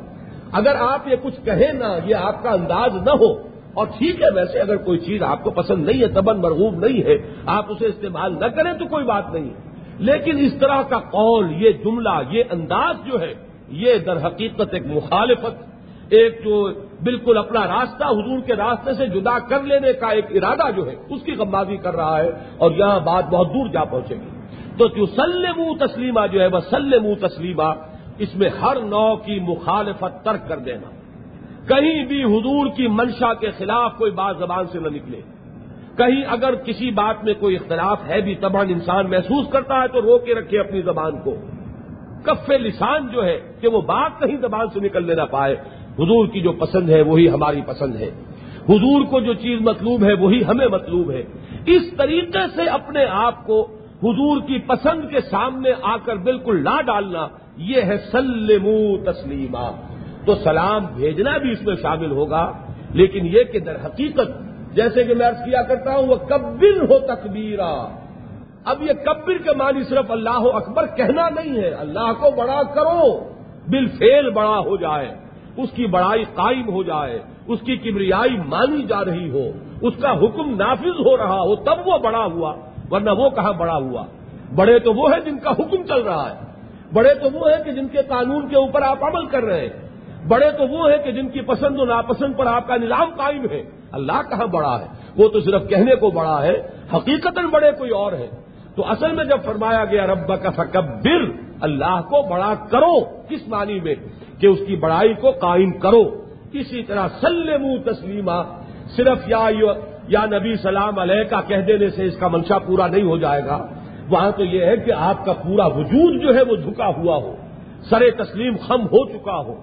حضور کی مخالفت کا کوئی شائبہ تک آپ کی سوچ میں، آپ کے دلی ارادوں میں کہیں موجود نہ ہو۔ جب تک کہ یہ صورت نہ پائی جاتی ہو، وہ تسلیم کا جو تقاضا ہے، وہ در حقیقت پورا نہیں ہوتا۔ ان اللہ یسلون علی النبی یا الذین آمنوا صلو علیہ وسلموا تسلیما اب آپ نوٹ کیجیے کہ در حقیقت وہ پس منظر جس کی طرف میں نے توجہ دلائی تھی، اس میں اب دیکھیے کہ یہ بات کیوں کہی جا رہی ہے۔ مدینے کا وہ ماحول جس میں منافقین جو ہے وہ حضور کے درپے تھے۔ حضور کا مذاق بھی اڑا رہے ہیں استدا بھی کر رہے ہیں، حضور کی عزت پر حملے کر رہے ہیں۔ اسکینڈلز کھڑے کر رہے ہیں، طرح طرح کی چیم گوئیاں جو ہے اور سرگوشیوں کا جال پھیلا دیا ہے۔ اس کے کانٹیکس میں کہا گیا کہ اہل ایمان، تم ان کی مخالفت میں تمہارا طرز عمل یہ ہونا چاہیے۔ یہ طرز عمل جو ہے، یہ تمہارا عملی اعتبار سے بھی ہوگا، فکری اعتبار سے بھی ہوگا۔ اور نبی اکرم صلی اللہ علیہ وسلم کے ساتھ وہ جذباتی اور قلبی لگاؤ جو ہونا چاہیے، اس صورت میں بھی اس کا ظہور ہوگا۔ اس کے بعد اب فرمایا، ان الزین یوزون اللہ و رسول یقیناً وہ لوگ کہ جو ایزا پہنچاتے ہیں اللہ کو اور اس کے رسول کو. اب یہاں دیکھیے، اللہ کو ایزا پہنچانا یہ کیسے ممکن ہے؟ کون اللہ کو ایزا پہنچا سکتا ہے؟ یہاں بھی بریکٹ کیا ہے اپنے آپ کو رسول کے ساتھ. رسول کی ایزا اللہ کی ایزا ہے. رسول کو اگر تکلیف پہنچائی جا رہی ہے تو وہ اللہ کو تکلیف پہنچانا ہے. اس لیے کہ ہر اعتبار سے اللہ اور اس کا رسول بریکٹڈ ہے۔ اطاعت رسول کی در حقیقت اللہ کی اطاعت ہے۔ اللہ کی اطاعت کرنی ہے تو رسول کی اطاعت کرو۔ اس اعتبار سے تمام معاملات میں جب اللہ اس کا رسول ایک وحدت بن گئے، تمام حقوق اور اختیارات کے اعتبار سے، تو یہاں پر بھی وہ ایزا جو ہے، جو حضور کو پہنچائی جا رہی ہے، در حقیقت وہ پہنچ کہاں رہی ہے؟ نابک نے تیرے سید نہ چھوڑا زمانے میں۔ یہ تمہاری بات جو ہے اس کا اصل ہدف کون بن رہا ہے؟ ان الزین یوزون اللہ و رسول اللہ سے دنیا والا اللہ تعالیٰ نے نالت فرمائی ہے ان پر دنیا میں بھی اور آخرت میں بھی۔ یہ جملہ جو ہے خبریہ بھی ہو سکتا ہے فیل ماضی۔ اور یہ ایک دعائیہ، انشائیہ کلمہ بھی ہو سکتا ہے۔ اللہ لالت فرمائے ان پر دنیا میں بھی اور آخرت میں بھی۔ وہ آد عذاب مہینہ اور اللہ نے ان کے لیے ایک بہت ہی احانت آمیز مہین جو ہے، یہ اس میں فائل بنا احانت سے یہ احانت، آمیز رسوا کل عذاب مہیا کیا ہوا ہے۔ ولدین یوزون المومنین والمومنات۔ اب ظاہر بات ہے کہ ان منافقوں کے دل میں جہاں حضور سے بغض تھا اور عداوت تھی اور دشمنی تھی، تو جو مومنین صادقین تھے، جو حضور کے جانصار تھے، جو حضور کے دست و بازو بنے ہوئے تھے، جنہوں نے گویا کہ حضور کے گرد اپنی حفاظت کا حصار کھینچا ہوا تھا۔ اب حضرت عمر کا تصور کیجیے، جہاں کہیں معلوم ہوا کہ کسی شخص نے کوئی ایسی روش اختیار کی ہے، بےتاب ہو جاتے تھے۔ حضور سے اجازت طلب کرتے تھے کہ مجھے اجازت دیجیے کہ میں اس کی گردن مار دوں۔ بلکہ ایک شخص کی تو گردن مار دی۔ ایک واقعہ وہ سورہ نسا جب ہم پڑھ رہے تھے تو میں نے بیان کیا تھا کہ ایک شخص گیا اور اس نے حضور سے اپنا معاملہ سامنے رکھ کر کوئی فیصلہ چاہا۔ حضور نے فیصلہ کر دیا۔ اب وہ حضرت ابو بکر کے پاس آیا۔ حضرت ابو بکر نے فرمایا کہ اگر حضور فیصلہ کر چکے ہیں تو اللہ کے بندے تم میرے پاس کس لیے آئے؟ لیکن بس اسی پر اتفاق کی حضرت عمر کے پاس آیا۔ وہاں بھی اس نے بتایا کہ حضور نے تو یہ فیصلہ کیا، میں آپ سے چاہتا ہوں۔ انہوں نے کوئی بات نہیں کی، اندر گئے، تلوار نکالی، گردن مار دی۔ کہ تمہیں اگر حضور کا فیصلہ پسند نہیں ہو میرے پاس آئے ہو فیصلہ کروانے کے لیے، تو تم گردن زدنی ہو۔ وہی اس کو قتل کر دیا۔ کہ یہ در حقیقت یہ فتنہ انگیزی ہے۔ کہ تم حضور کا فیصلہ تو تمہیں پسند نہیں ہے اور عمر کے پاس آئے ہو فیصلہ کروانے کے لیے۔ گویا کہ تفریق کرنا چاہتے ہو محمد کے اور ان کے صحابہ کے درمیان۔ یہی تفریق جو ہے، بین اللہ و رسول اللہ اور رسولوں کے مابین تفریق ہوگی تو کفر ہو جائے گا۔ اور یہی تفریق اگر حضور اور ان کے صحابہ کے مابین کرنے کی کوشش کی جائے گی، تو یہ کفر سے کمتر نہیں ہے۔ انہوں نے وہی اس کو قتل کر دیا۔ تو یہ معاملہ ہے حمیت اور غیرت کا۔ یہ لوگ تھے کہ جو گویا کے حضور کے گرد ایک حصار بنے ہوئے تھے۔ یہ قلعہ تھے کہ جو حضور کے محافظ بنے ہوئے ہیں، اپنے جسم و جان سے حضور کی حفاظت کا فریضہ کر انجام دے رہے ہیں۔ تو جنہیں حضور سے بغض ہے اور عداوت ہے، ظاہر بات ہے کہ پھر وہ صحابہ سے، مومنین اور مومنات سے بھی انہیں وہی بغض اور عداوت ہے۔ تو ولدین یوزون المومنین والمومنات بغیر مکتسب وہ ایزا پہنچاتے ہیں مومن مردوں اور مومن عورتوں کو بغیر اس کے کہ انہوں نے وہ فیل کیا ہو۔ تہمتیں جڑ رہے ہیں۔ طرح طرح کی سازشیں کر رہے ہیں، الزامات لگا رہے ہیں۔ حضرت عائشہ کے اوپر تہمت لگا دی ہے۔ اور کسی پر کوئی تہمت ہے جس نے حضور کو نہ بخشا، آپ سوچیے اس نے کس کو بخشا ہوگا؟ کیسے کیسے مسلمانوں پر کہ جو بالکل جن کے اندر کہیں کچھ گناہ کا کوئی سوال ہی پیدا نہ ہوا ہو، ایسے ایسے گناہ جو ہے وہ ان کے سر تھوک دیے گئے ہوں گے۔ بغیر مقتصب فقد تمل بہتان ام اسم مبینہ تو انہوں نے بہتان اٹھایا ہے۔ اور انہوں نے بہت بڑا گناہ جو ہے وہ اپنے حساب میں جمع کرایا ہے۔ آج کا مضمون جو ہے وہ ایک خاص سلسلے میں، جس کے لیے میں نے وہ تمہید جو ہے پوری پیش کی کہ مدینے کا ماحول کیا تھا، جنگ احزاب کے بعد جو فیصلہ کل مسلمانوں کو فتح حاصل ہوئی، اس کے بعد دشمنان دین اور دشمنان رسول نے کیا اسٹریٹجی اختیار کی، ان کی کیا حکمت عملی تھی، انہوں نے سازشیں کرنی شروع کی، تہمتیں جڑنی شروع کی۔ مسلمانوں کی اور حضور کی اخلاقی ساکھ کو تباہ کرنے کے لیے انہوں نے ہر حد کنڈا اختیار کیا، تو وہ پس منظر جو ہے، اس میں آج کی آیات کا سلسلہ جو ہے، وہ چلا آ رہا ہے۔ یہ درمیان میں آیت جو آ گئی ہے حجاب کی، اس پر ہم تفصیل گفتگو کر چکے ہیں۔ اس سے اگلی آیت اب پڑھیے لم ينتهي المنافقون والذين في قلوبهم مرض والمرجفون في المدينه اگر باز نہ آئے یہ منافق، اور وہ لوگ کہ جن کے دلوں میں روگ ہے یہ روگ وہی ہے حضور سے بغض اور عداوت اور دشمنی کا روگ۔ اگر حضور کے خلاف کوئی بھی دل کے اندر احساسات پیدا ہو گئے، ایک شخص اپنے آپ کو مسلمان سمجھتا ہے، میں مسلمان ہوں، اللہ کو مانتا ہوں، آخرت کو مانتا ہوں، میں نے ان کو بھی مانا ہے، یہ اللہ کے رسول ہیں۔ اب آخر یہ کیا ضروری ہے کہ ہر بات ان کی مانی جائے؟ آخر ہماری بھی کوئی رائے ہے ہماری بھی عقل ہے، ہمیں بھی اللہ نے کوئی تمیز بخشی ہے۔ ہم اگر کسی موقع پر کوئی رائے دیتے ہیں تو ہم بھی تو اپنے اس تجربے کی بنیاد پر رائے دے رہے ہیں۔ تو ہماری رائے کیوں نہ چلے، انہی کی کیوں چلے؟ اگر اس طرح کا کوئی احساس بھی دل کے اندر آ گیا ہے، تو یہ ہے وہ روگ و لذین افی قلوب مرض ول مرجفون افل مدینت یہ مرجفون کو لفظ کو سمجھ لیجیے رجفا کہتے ہیں کپ کپی کو رجفا اسی لیے زلزلے کے لیے بھی یہ لفظ آیا ہے۔ جس کب کوئی چیز جو ہے کپ کپی پیدا کر دے، وہ مرجف ہوگی۔ یہاں بہت صحیح ترجمہ ہوگا سنسنی خیز خبریں کہ جس سے ایک دم سنسنی سی پھیل جائے۔ فلاں قبیلہ جو ہے، وہ اب چڑھائی کرنے کی تیاریاں کر رہا ہے۔ مسلمانوں بس گنتی کے دن ہے اب تو۔ کھا پی لو چند دن جو تم نے کھانا پینا ہے۔ وہ فلاں قبیلے جو ہے وہ اپنی قوتیں مجتمع کر کے حملہ آور ہوا ہی چاہتے ہیں۔ اجی صبح شام کی بات ہے، وہ ہو جائے گا، قصہ پاک ہوگا۔ اس طرح کی خبروں سے ایک سنسنی پھیلاتے تھے۔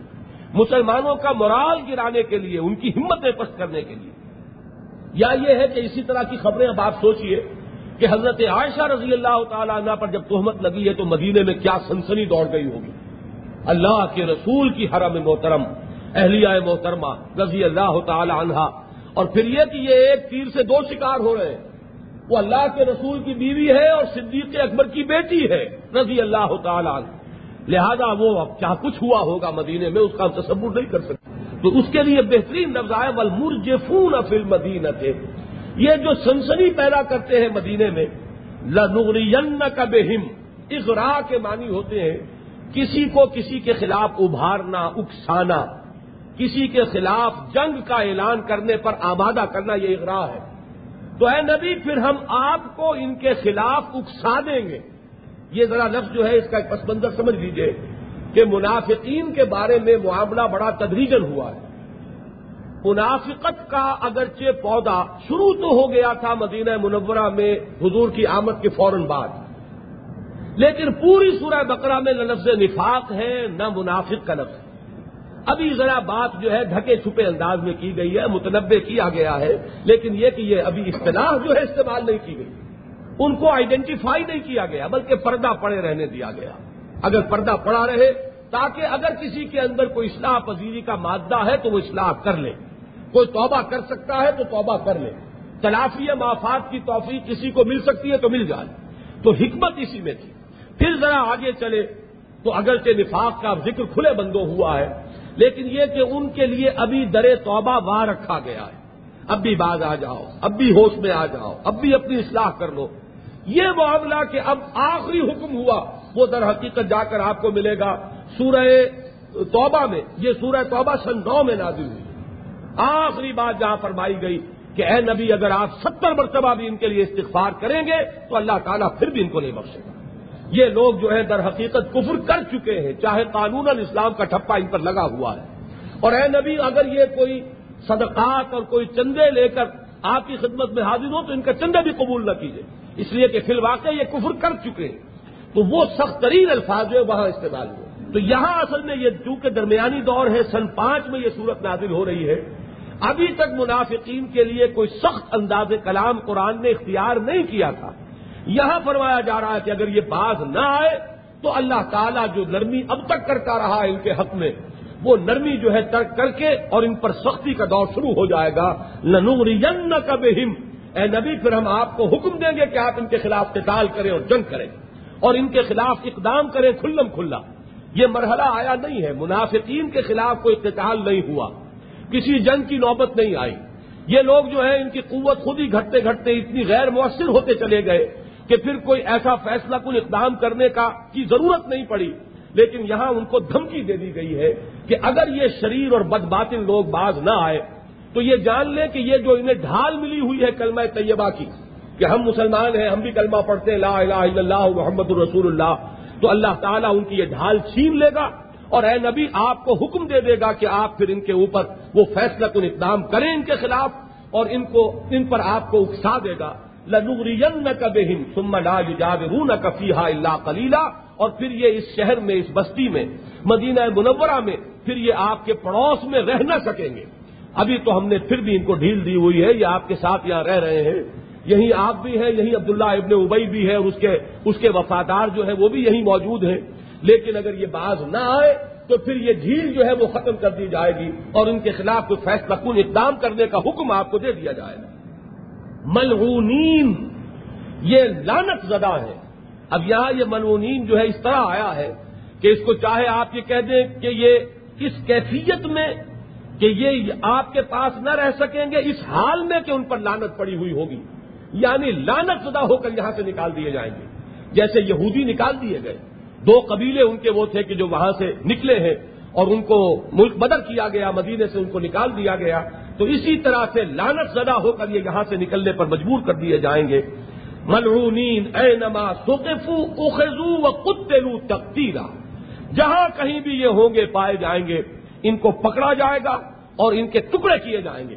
یہ ہے وہ انداز اللہ تعالیٰ کا غضب جیسے بھڑک رہا ہے کہ ہمارے نبی کے خلاف ان کی یہ ریشہ دوانیاں، ہماری نبی کی عصمت پر حملے، ہمارے نبی کے گھر والوں کے اوپر تہمتیں جڑنے کا معاملہ۔ یہ سب کچھ یہ کر رہے ہیں صرف اس ڈھال میں کہ ہم مسلمان ہیں۔ ہماری گردن نہیں ماری جا سکتی، ہم کلمہ طیبہ پڑھنے والے، کلمہ شہادت ادا کرنے والے لوگ ہیں۔ آخر ہم نمازیں پڑھتے ہیں۔ قانون ہمیں مسلمان تسلیم کیا گیا ہے۔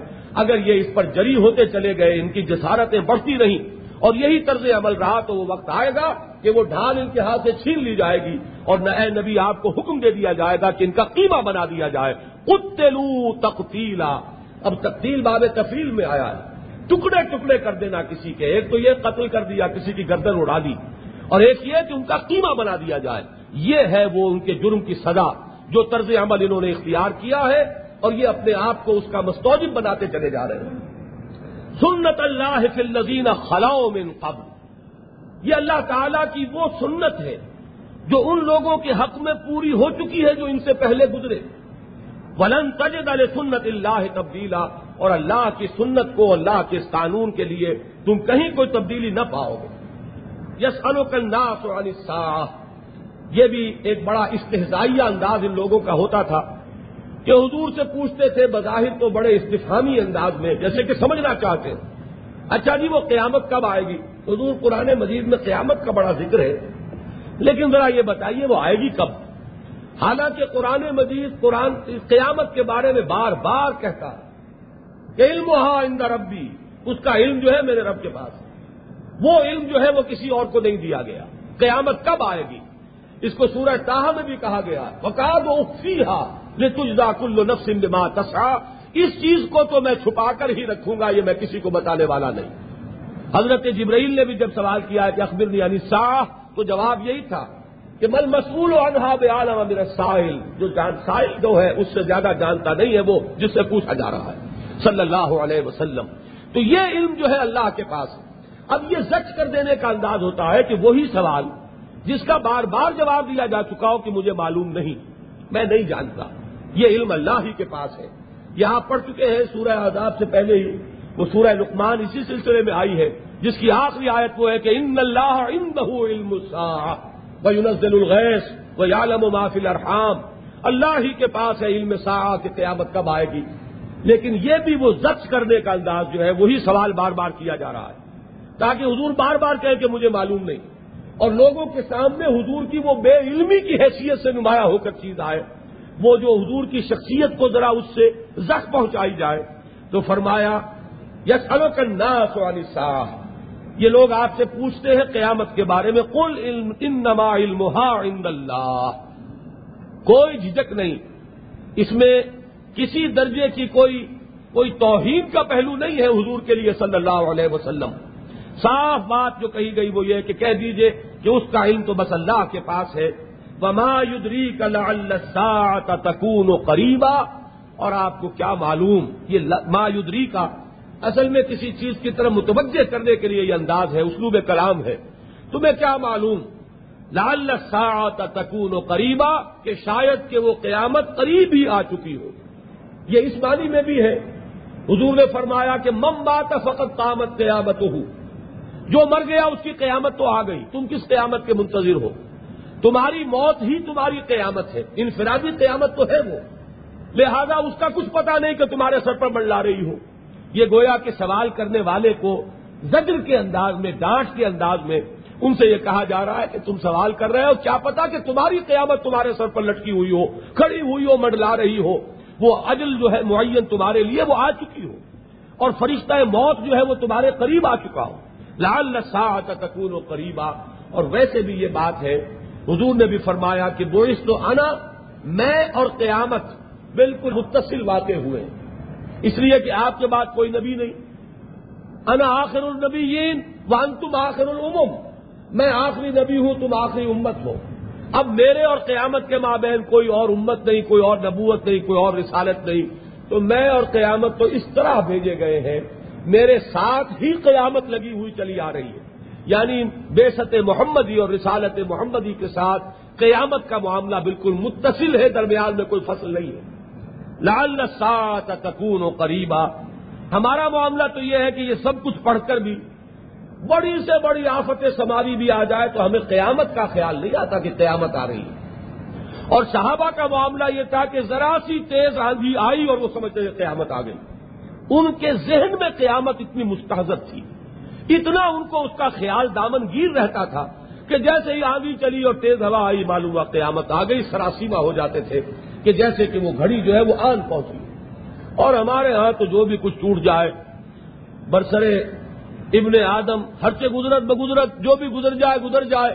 لیکن یہ کہ ہمیں قیامت کا خیال کبھی نہیں آتا کہ شاید یہ قیامت تھی کہ آثار شروع ہو چکے ہوں، جبکہ صحابہ کا معاملہ اس کے برعکس تھا۔ ان اللہ لان الکافرین وعد لهم شعیرا۔ اللہ تعالی نے کافروں پر لانت فرمائی ہے اور ان کے لیے جہنم تیار کی ہے، بھڑکتی ہوئی دوزخ۔ خالدین فیہا ابدا۔ وہ رہیں گے اس میں ہمیشہ ہمیش۔ لا یجدون ولیم ولا نصیرا۔ انہیں نہ وہاں کوئی دوست ملنے والا ہے اور نہ کوئی مددگار۔ کوئی چھڑانے والا نہیں، کوئی ان کا دکھ درد بانٹنے والا نہیں۔ ماوا کم انار ہی مولا کم سورہ حدیث میں الفاظ آئے کہ اب تمہارا ٹھکانہ یہ آگ ہی ہے، یہی ہے تمہاری دوست اور غمخار جو بھی اس سے کوئی دکھ درد اپنا کرنا ہو اسی سے کرو۔ کوئی تمہاری فریاد سننے والا نہیں، کوئی تمہاری مدد کو آنے والا نہیں۔ لا یجدون ولیم ولا نصیرا، نہ پائیں گے نہ کوئی اپنا دوست اور مددگار اور حمایتی، نہ ہی کوئی ان کو بچانے والا ہوگا۔ یوم تقلب وجوہہم فی النار جس دن کے ان کے چہرے آگ پر سینکے جائیں گے، الٹے پلٹے جائیں گے۔ جیسے کہ آپ گوشت سینکتے ہیں انگاروں پر، تو ابھی ایک طرف رکھا، پھر طرح اس کو الٹ دیا دوسرا رخ جو ہے وہ بھی سیکھ جائے۔ اس کو کہتے تقلیب الٹتے پلٹتے رہنا۔ یوم تقلب وجوہ فنار جس دن کے ان کے چہرے جو ہے اور چہرہ خاص طور پر۔ اس لیے کہ انسان کا تکبر جو ہے استقبال اس کا سب سے بڑا جو انڈیکس ہے، وہ بھی فیس ہے۔ اور انسان کے وجود میں اس کی عزت اور وقار کی سب سے زیادہ نمایاں جگہ بھی اس کا چہرہ ہے۔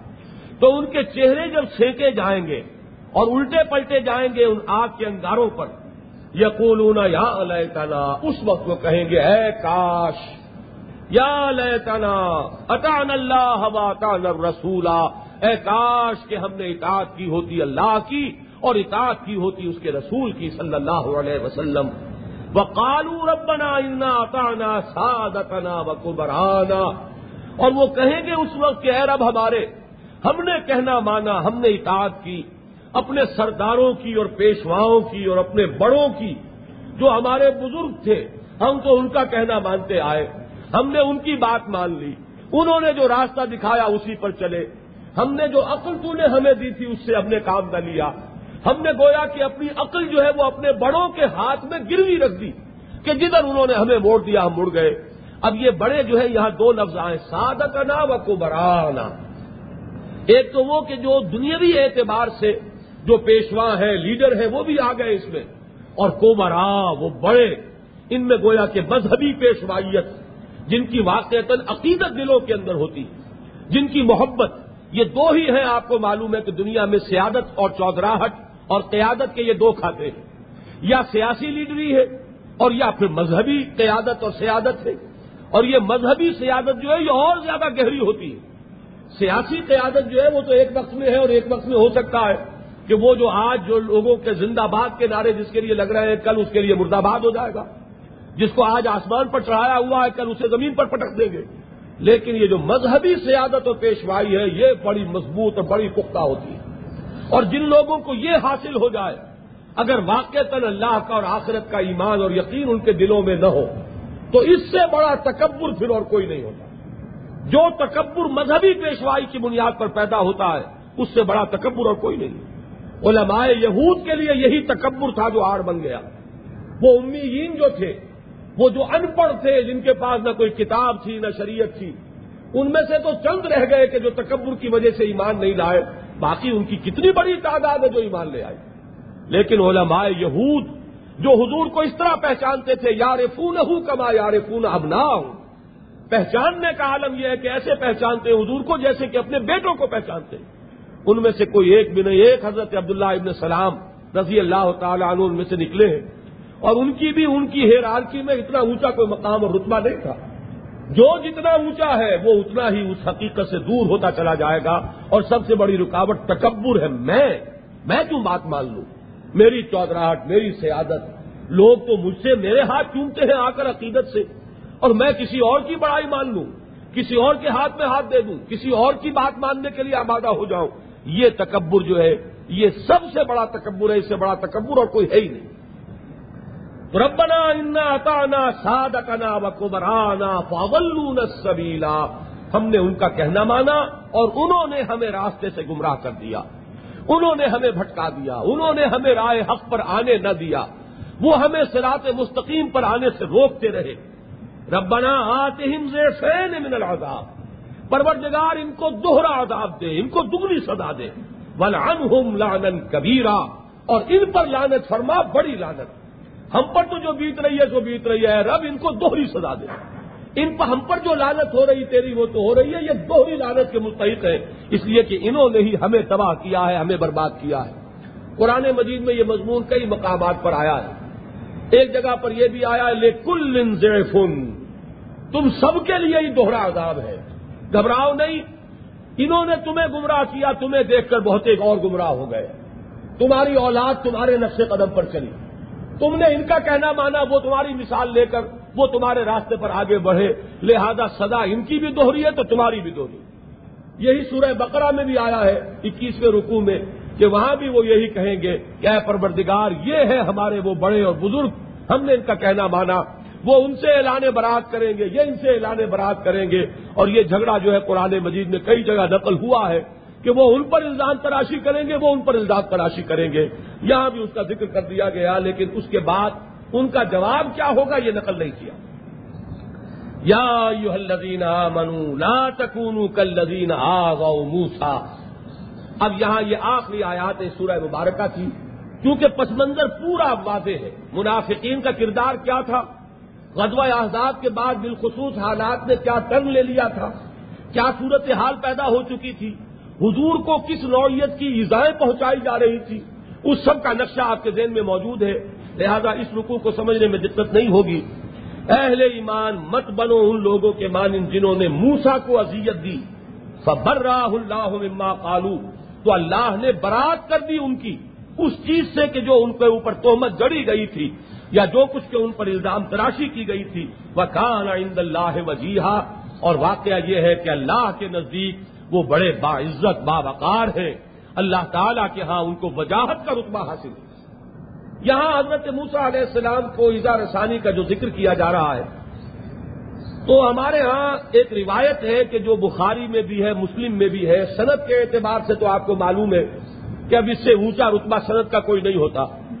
لیکن میں نے یہ دیکھا ہے کہ ہمارے جدید مفسرین جو ہے بلا استثنا جو ہماری اردو زبان میں جنہوں نے تفصیلیں اس دور میں لکھی ہیں وہ سب کسی طرح اس روایت سے بچ کر گزرنا چاہتے ہیں۔ حالانکہ وہ روایت صنعت کے اعتبار سے بڑی مضبوط ہے۔ وہ روایت پہلے میں آپ کو سنا دیتا ہوں کہ حضرت موسا علیہ السلام چونکہ بہت ہی شرم ان کی طبیعت میں بہت تھی، حیا کا مادہ بہت تھا، جیسے صحابہ کرام میں سے حضرت عثمان کو ذہن میں رکھیے۔ اکثر و حیان عثمان۔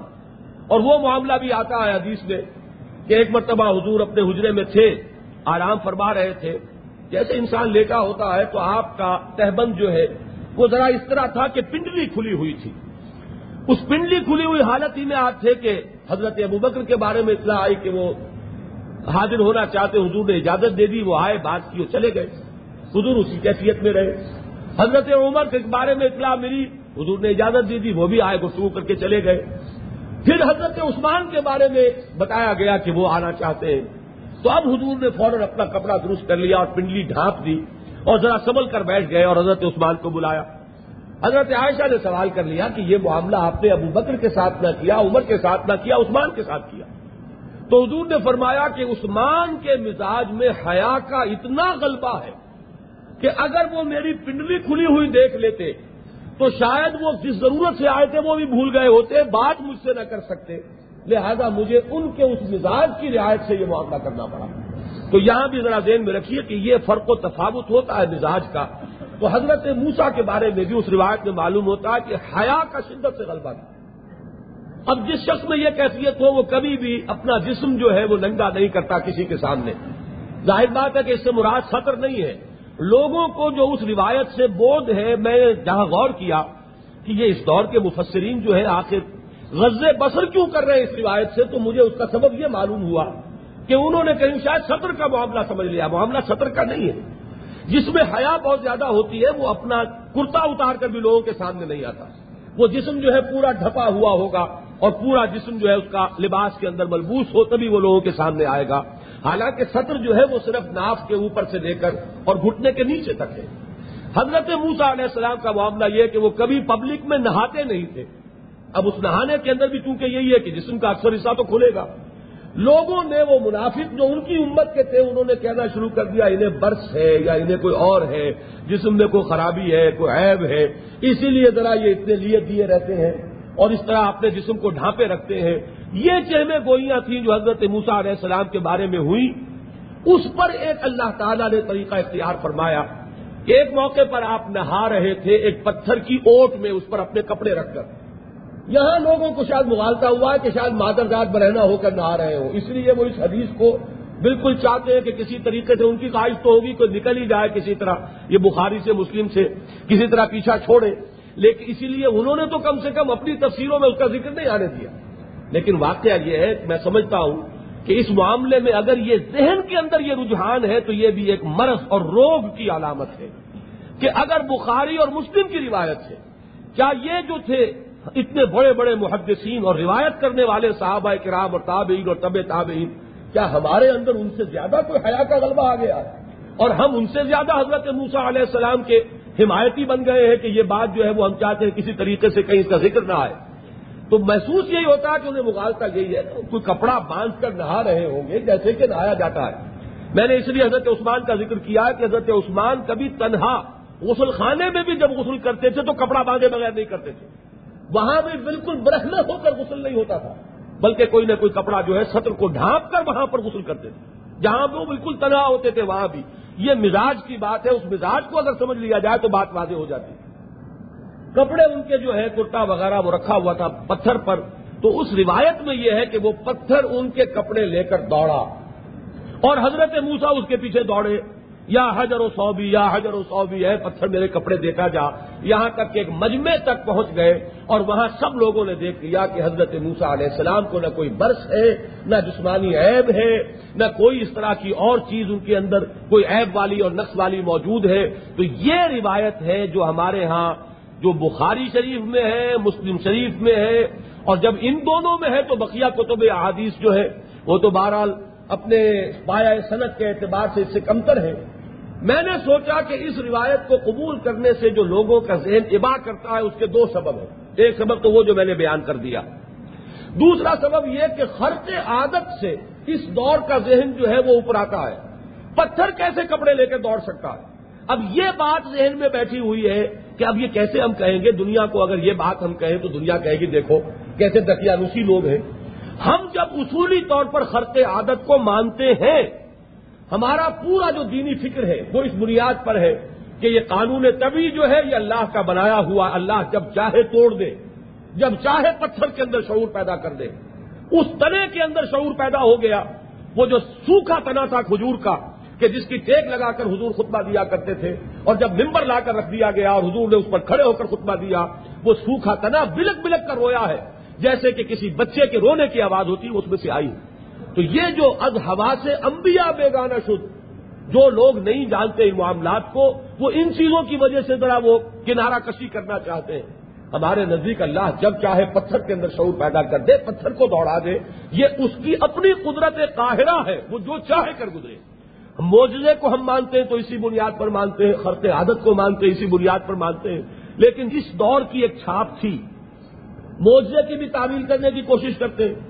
قرآن مجید کے کھلے کھلے الفاظ کہ کانا کل و فرقن کا توبل عظیم کہ جب سمندر پھٹا ہے تو ہر حصہ ایسا ہو گیا جیسے کہ ایک چٹان ہو۔ لیکن یہ کہ وہ مد و جذر جو ہے اس کے اندر اس کو لا کر ایکسپلین کرنے کی کوشش کی جا رہی ہے۔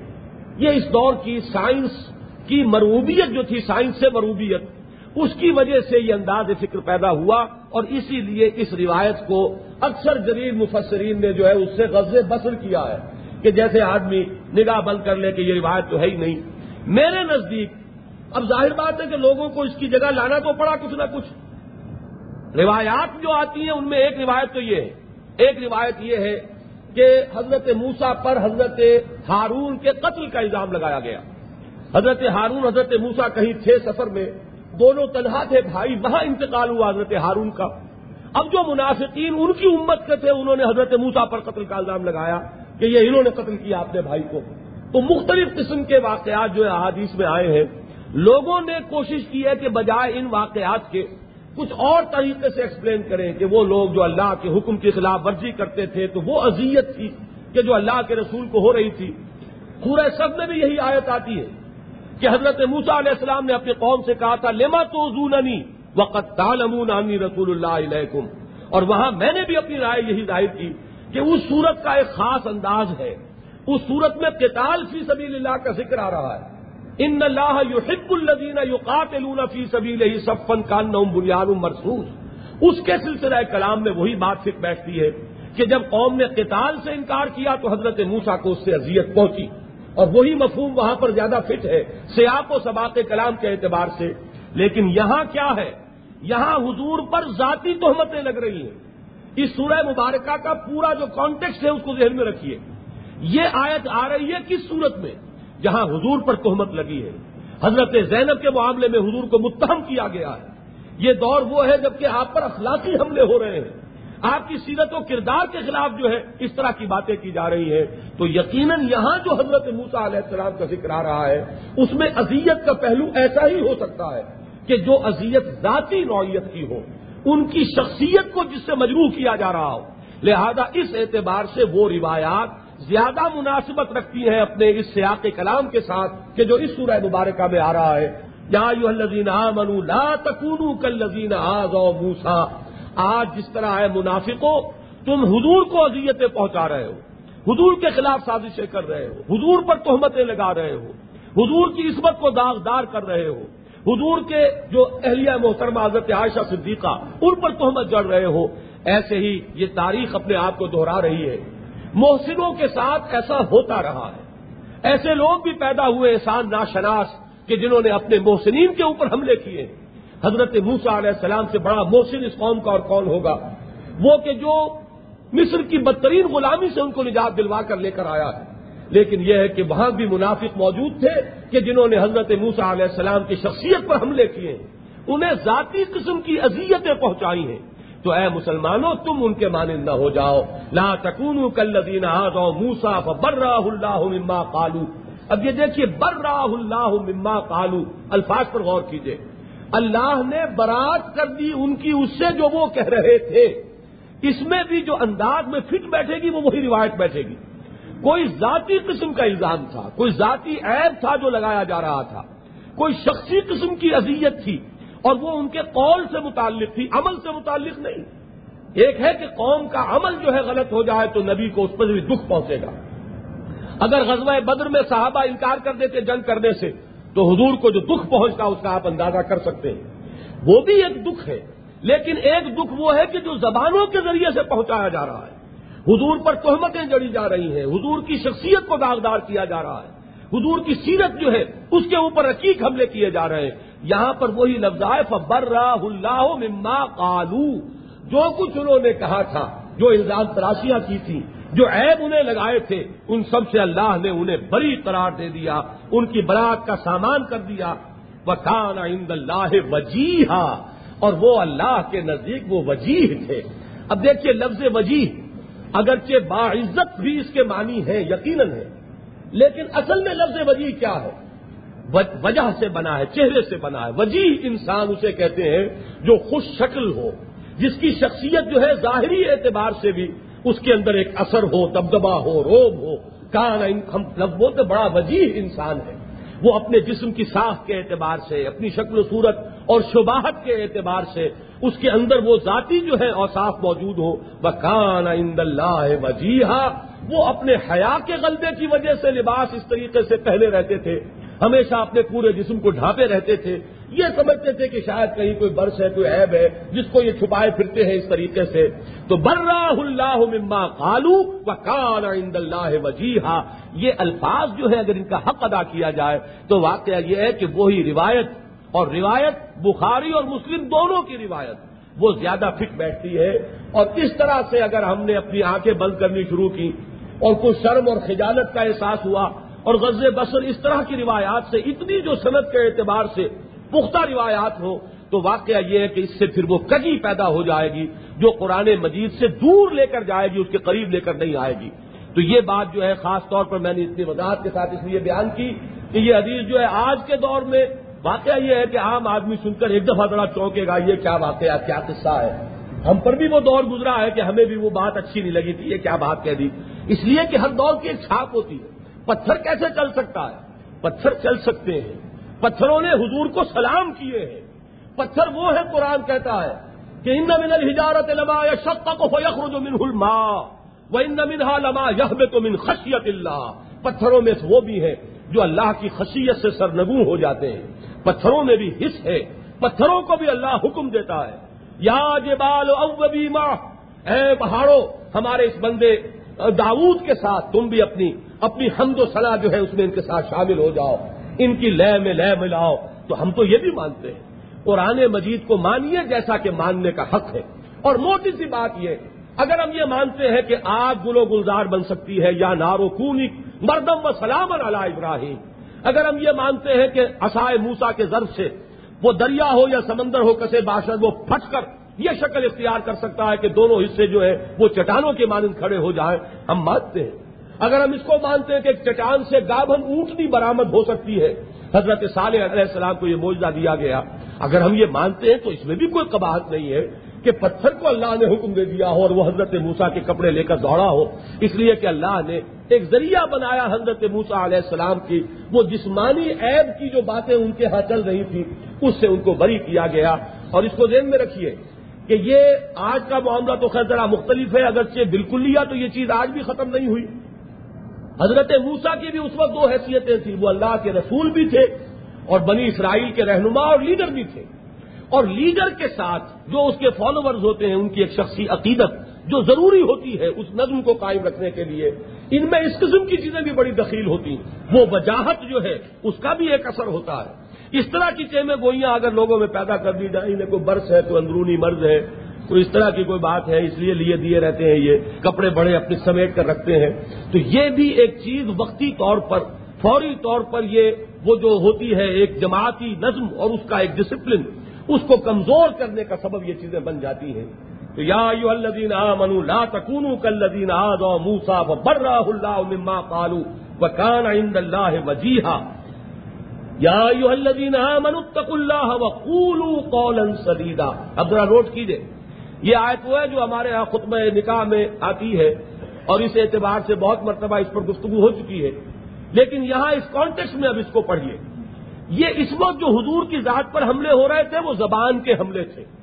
تلواریں تو خود ہو چکی تھی غزوہ آزاد کے بعد وہ فیصلہ کل فتح اللہ نے عطا فرما دی۔ ہاں حضور صلی اللہ علیہ وسلم کو کہ اب تلوار کا حملہ تو دور دور نظر نہیں آ رہا تھا۔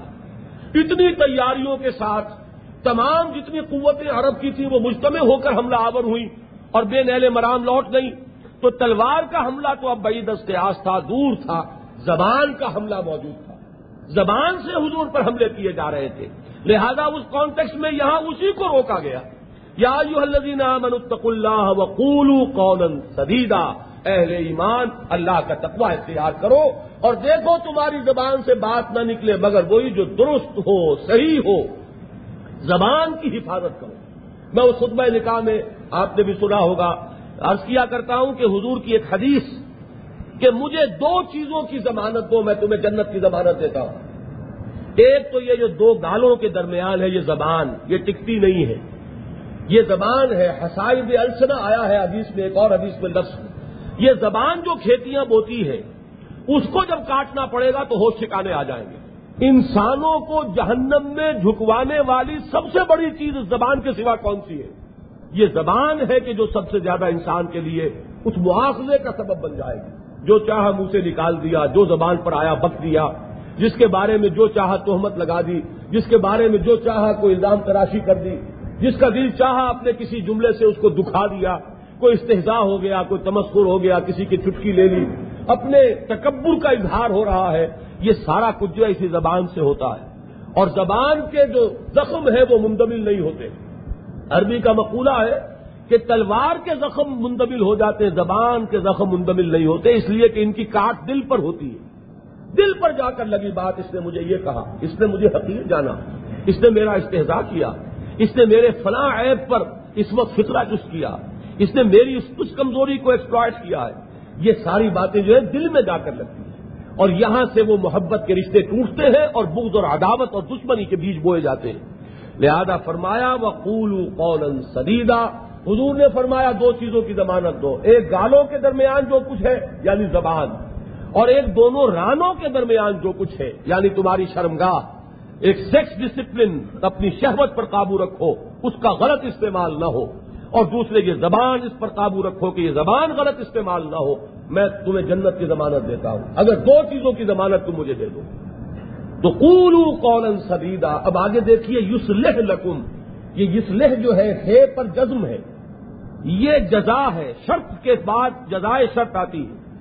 اگر تم ایسا کرو گے، اگر زبان پر قابو رکھو گے، قول کو اپنا درست رکھو گے، سیدھی بات نکلے، زبان سے غلط بات نہ نکلے، اللہ کا ایک وعدہ کیا ہے؟ یوس لکم اعمالکم۔ وہ تمہارے اعمال بھی درست کر دے گا۔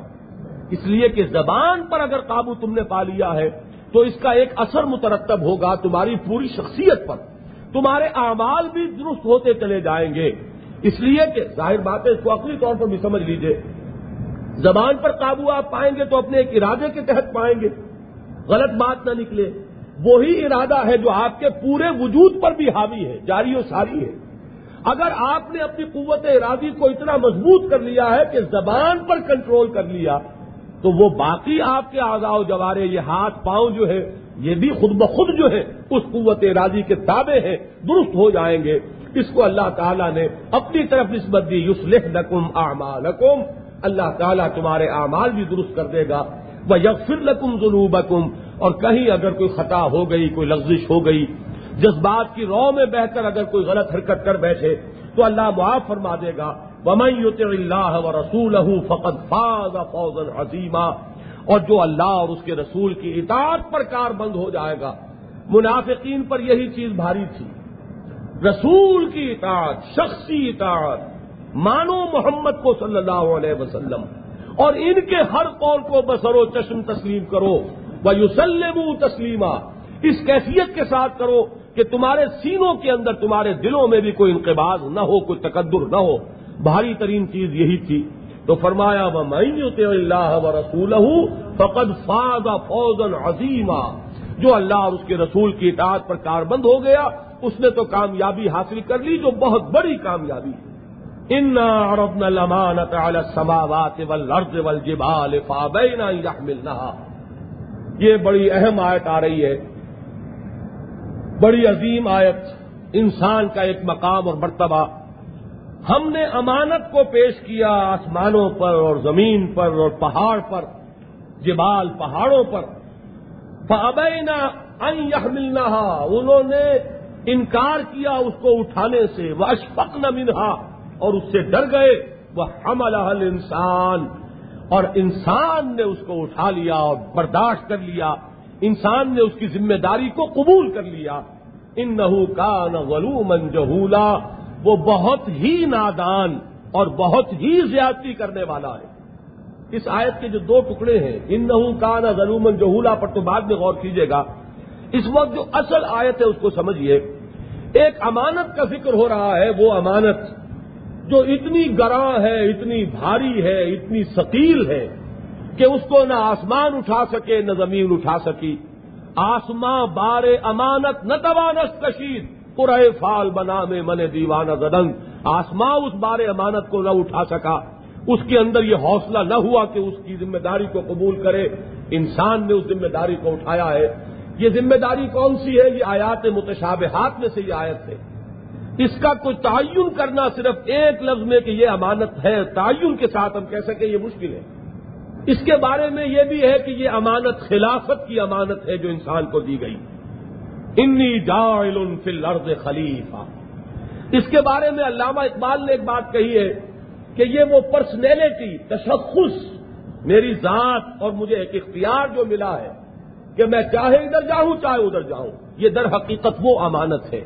ہمارے اندر اللہ تعالیٰ نے، اب اس کو ایک اور رنگ میں لیجیے۔ تو قرآن مجید جو کہتا وہ نفق تو سی ہے میری روحی میں نے اس میں اپنی روح میں سے پھونکا ہے۔ تو یہ ایک عظیم امانت ہے۔ وہ روح ربانی جو ہمارے اندر پھونکی گئی، جو ایک ڈیوائن ایلیمنٹ ہے ہمارے وجود کے اندر۔ اگر ہم اس کو بنائیں اور سنواریں، قد افلاح من زکا آج اتفاق سے درس کے آغاز میں اس کا ذکر بھی ہوا تھا کہ ہماری ارواح جو ہے وہ نورانی ہے نوری الاصل ہے نقطۂ نوری کے نام وہ خودی۔ زیر خاک معاشرار زندگی اصل چیز جو ہے ہمارے اندر، وہ نورانی ایلیمنٹ ہے ہمارا، اور یہ وہ ہے جسے اللہ نے اپنی طرف منسوخ کیا وہ نفق تو فی ہے مربوحی تو اب میں نے تین رائے آپ کے سامنے رکھی۔ اس کو لفظ خلافت سے تعبیر کریں۔ اس کو آپ شخصیت، دی ٹرسٹ آف پرسنالٹی، اس سے تعبیر کریں۔ اس کو آپ روح ربانی سے تعبیر کریں۔ الفاظ تین ہیں، لیکن مفہوم اور مراد تینوں کا ایک ہی ہے۔ انسان کے اندر وہی روح ربانی ہے، جس سے اس کے اندر خلافت اٹھانے کی ذمہ داری پیدا ہوئی۔ فرشتوں کا معاملہ یہ ہے کہ وہ نور محض ہے ان میں کوئی نفسانیت نہیں ہے۔ ان میں برائی کی طرف کوئی میلان رجحان نہیں ہے۔ وہ اگر نیکی کرتے ہیں تو کسی کسی برائی کے جذبے کے ساتھ کشمکش کر کے نہیں کرتے، بلکہ ان کی شخصیت میں نیکی ہی کا رجحان ہے۔ لہذا ان کی نیکی کی وہ قدر و قیمت نہیں ہے۔ جو قدر و قیمت اس خاکی انسان کی نیکی کی ہے، جو بدی کے ساتھ کشمکش کرتے ہوئے، بدی کے رجحانات کو دبا کر اس پر فیصلہ کن فتح حاصل کر کے جب یہ نیکی کرتا ہے، کہ یہ اپنی خلقت کے اعتبار سے اس کے اندر مجموعہ ہے دو چیزوں کا۔ ایک طرف فرشتہ بھی اس میں ہے، آدمی زیادہ ترفا معجون از فرشتہ سرشتہ بز ہے ایک طرف یہ اسفلا سافلین ہے، نچلوں میں سب سے نیچے۔ اور ایک طرف یہ لقت خلق نل انسان فیافر تقویم ہے اونچوں میں سب سے اونچا، سب سے اعلیٰ اور سب سے عرفہ۔ معاملہ یہ ہے کہ اب اس کو کشمکش کرنی پڑتی ہے۔ اس کو اپنی اس ظلمانیت کے ساتھ کشمکش، اپنی نفسانیت کے ساتھ کشمکش، نفس امارہ جو برائی کی طرف اور پستی کی طرف اس کو کھینچ رہا ہے، اس کے الر رغم اس کو بلندی کی طرف جانا ہے۔ اگر یہ کر لے اس روح ربانی، اس امانت خدا بندی کا حق ادا کر دے، تو اس سے آلہ کوئی نہیں، اس سے عرفہ کوئی نہیں۔ یہ اونچوں میں سب سے اونچا ہے۔ اور اگر اس امانت میں اس نے خیانت کی، تو یہ نچلوں میں سب سے نچلا ہے۔ بتین زیتون و تور سینین بحاد البلد المین لقد خلق نل انسان فی احسن تقویم سم مرد ہو اسفلا سافلین یہ دونوں پہلو جو ہے انسان کی شخصیت میں بیک وقت موجود ہے تو یہ ہے وہ امانت، وہ خلافت جو اللہ نے عطا فرمائی، وہ جو ارادہ عطا فرمایا۔ اللہ نے اپنا اختیار اس کے حوالے کیا، فرشتوں کو اس کے تابع کیا۔ انی جائل الفل الرد خلیفہ کالو تجل فیحا میوف سے تو فیحا ویس کے قدما و نہن نصب فرشتوں کے سامنے انسانی شخصیت کا یہی روخ آیا کہ یہ خاکی وجود رکھنے والا، یہ جسے اختیار آپ نے دے دیا چھوٹے سے ظرف میں اتنی بڑی چیز پڑے گی، چھلکے گی۔ اختیار جہاں بھی ہوگا، وہ جہاں صحیح استعمال ہو سکتا ہے، غلط استعمال ہونے کا بھی امکان ہے۔ تو یہ انسان جو ہے، اگر اسے اتنی بڑی امانت سمل وادی گئی، اتنا بڑا اختیار دے دیا گیا، تو یہ زمین میں خوریزی کرے گا۔ اللہ نے ان کے استفام اور اشکال کا جواب یہ دیا کہ ہم نے جہاں اسے اختیار دیا ہے، علم بھی دے رہے ہیں۔ اللہ آدم السماق اللہ جہاں بدی کا رجحان ہے، وہاں خیر کا رجحان بھی اس میں موجود ہے۔ اور یہ اگر اس پردے میں رہتے ہوئے ہمیں پہچانے گا، اور اگر اپنے اس خاکی وجود میں ہماری صفات کا کوئی عکس اور اس کا کوئی پرتو پیدا کر لے گا، وہ جو آیا ہے حدیث میں تخلقوب اخلاق اللہ، اپنی شخصیتوں کے اندر اللہ کے اخلاق کی ایک جھلک پیدا کرو۔ اللہ معاف کرنے والا ہے، تم بھی معاف کر دیا کرو۔ اللہ درگزر کرنے والا ہے، تم بھی درگزر کیا کرو۔ اللہ رحیم ہے، تم بھی رحم کیا کرو۔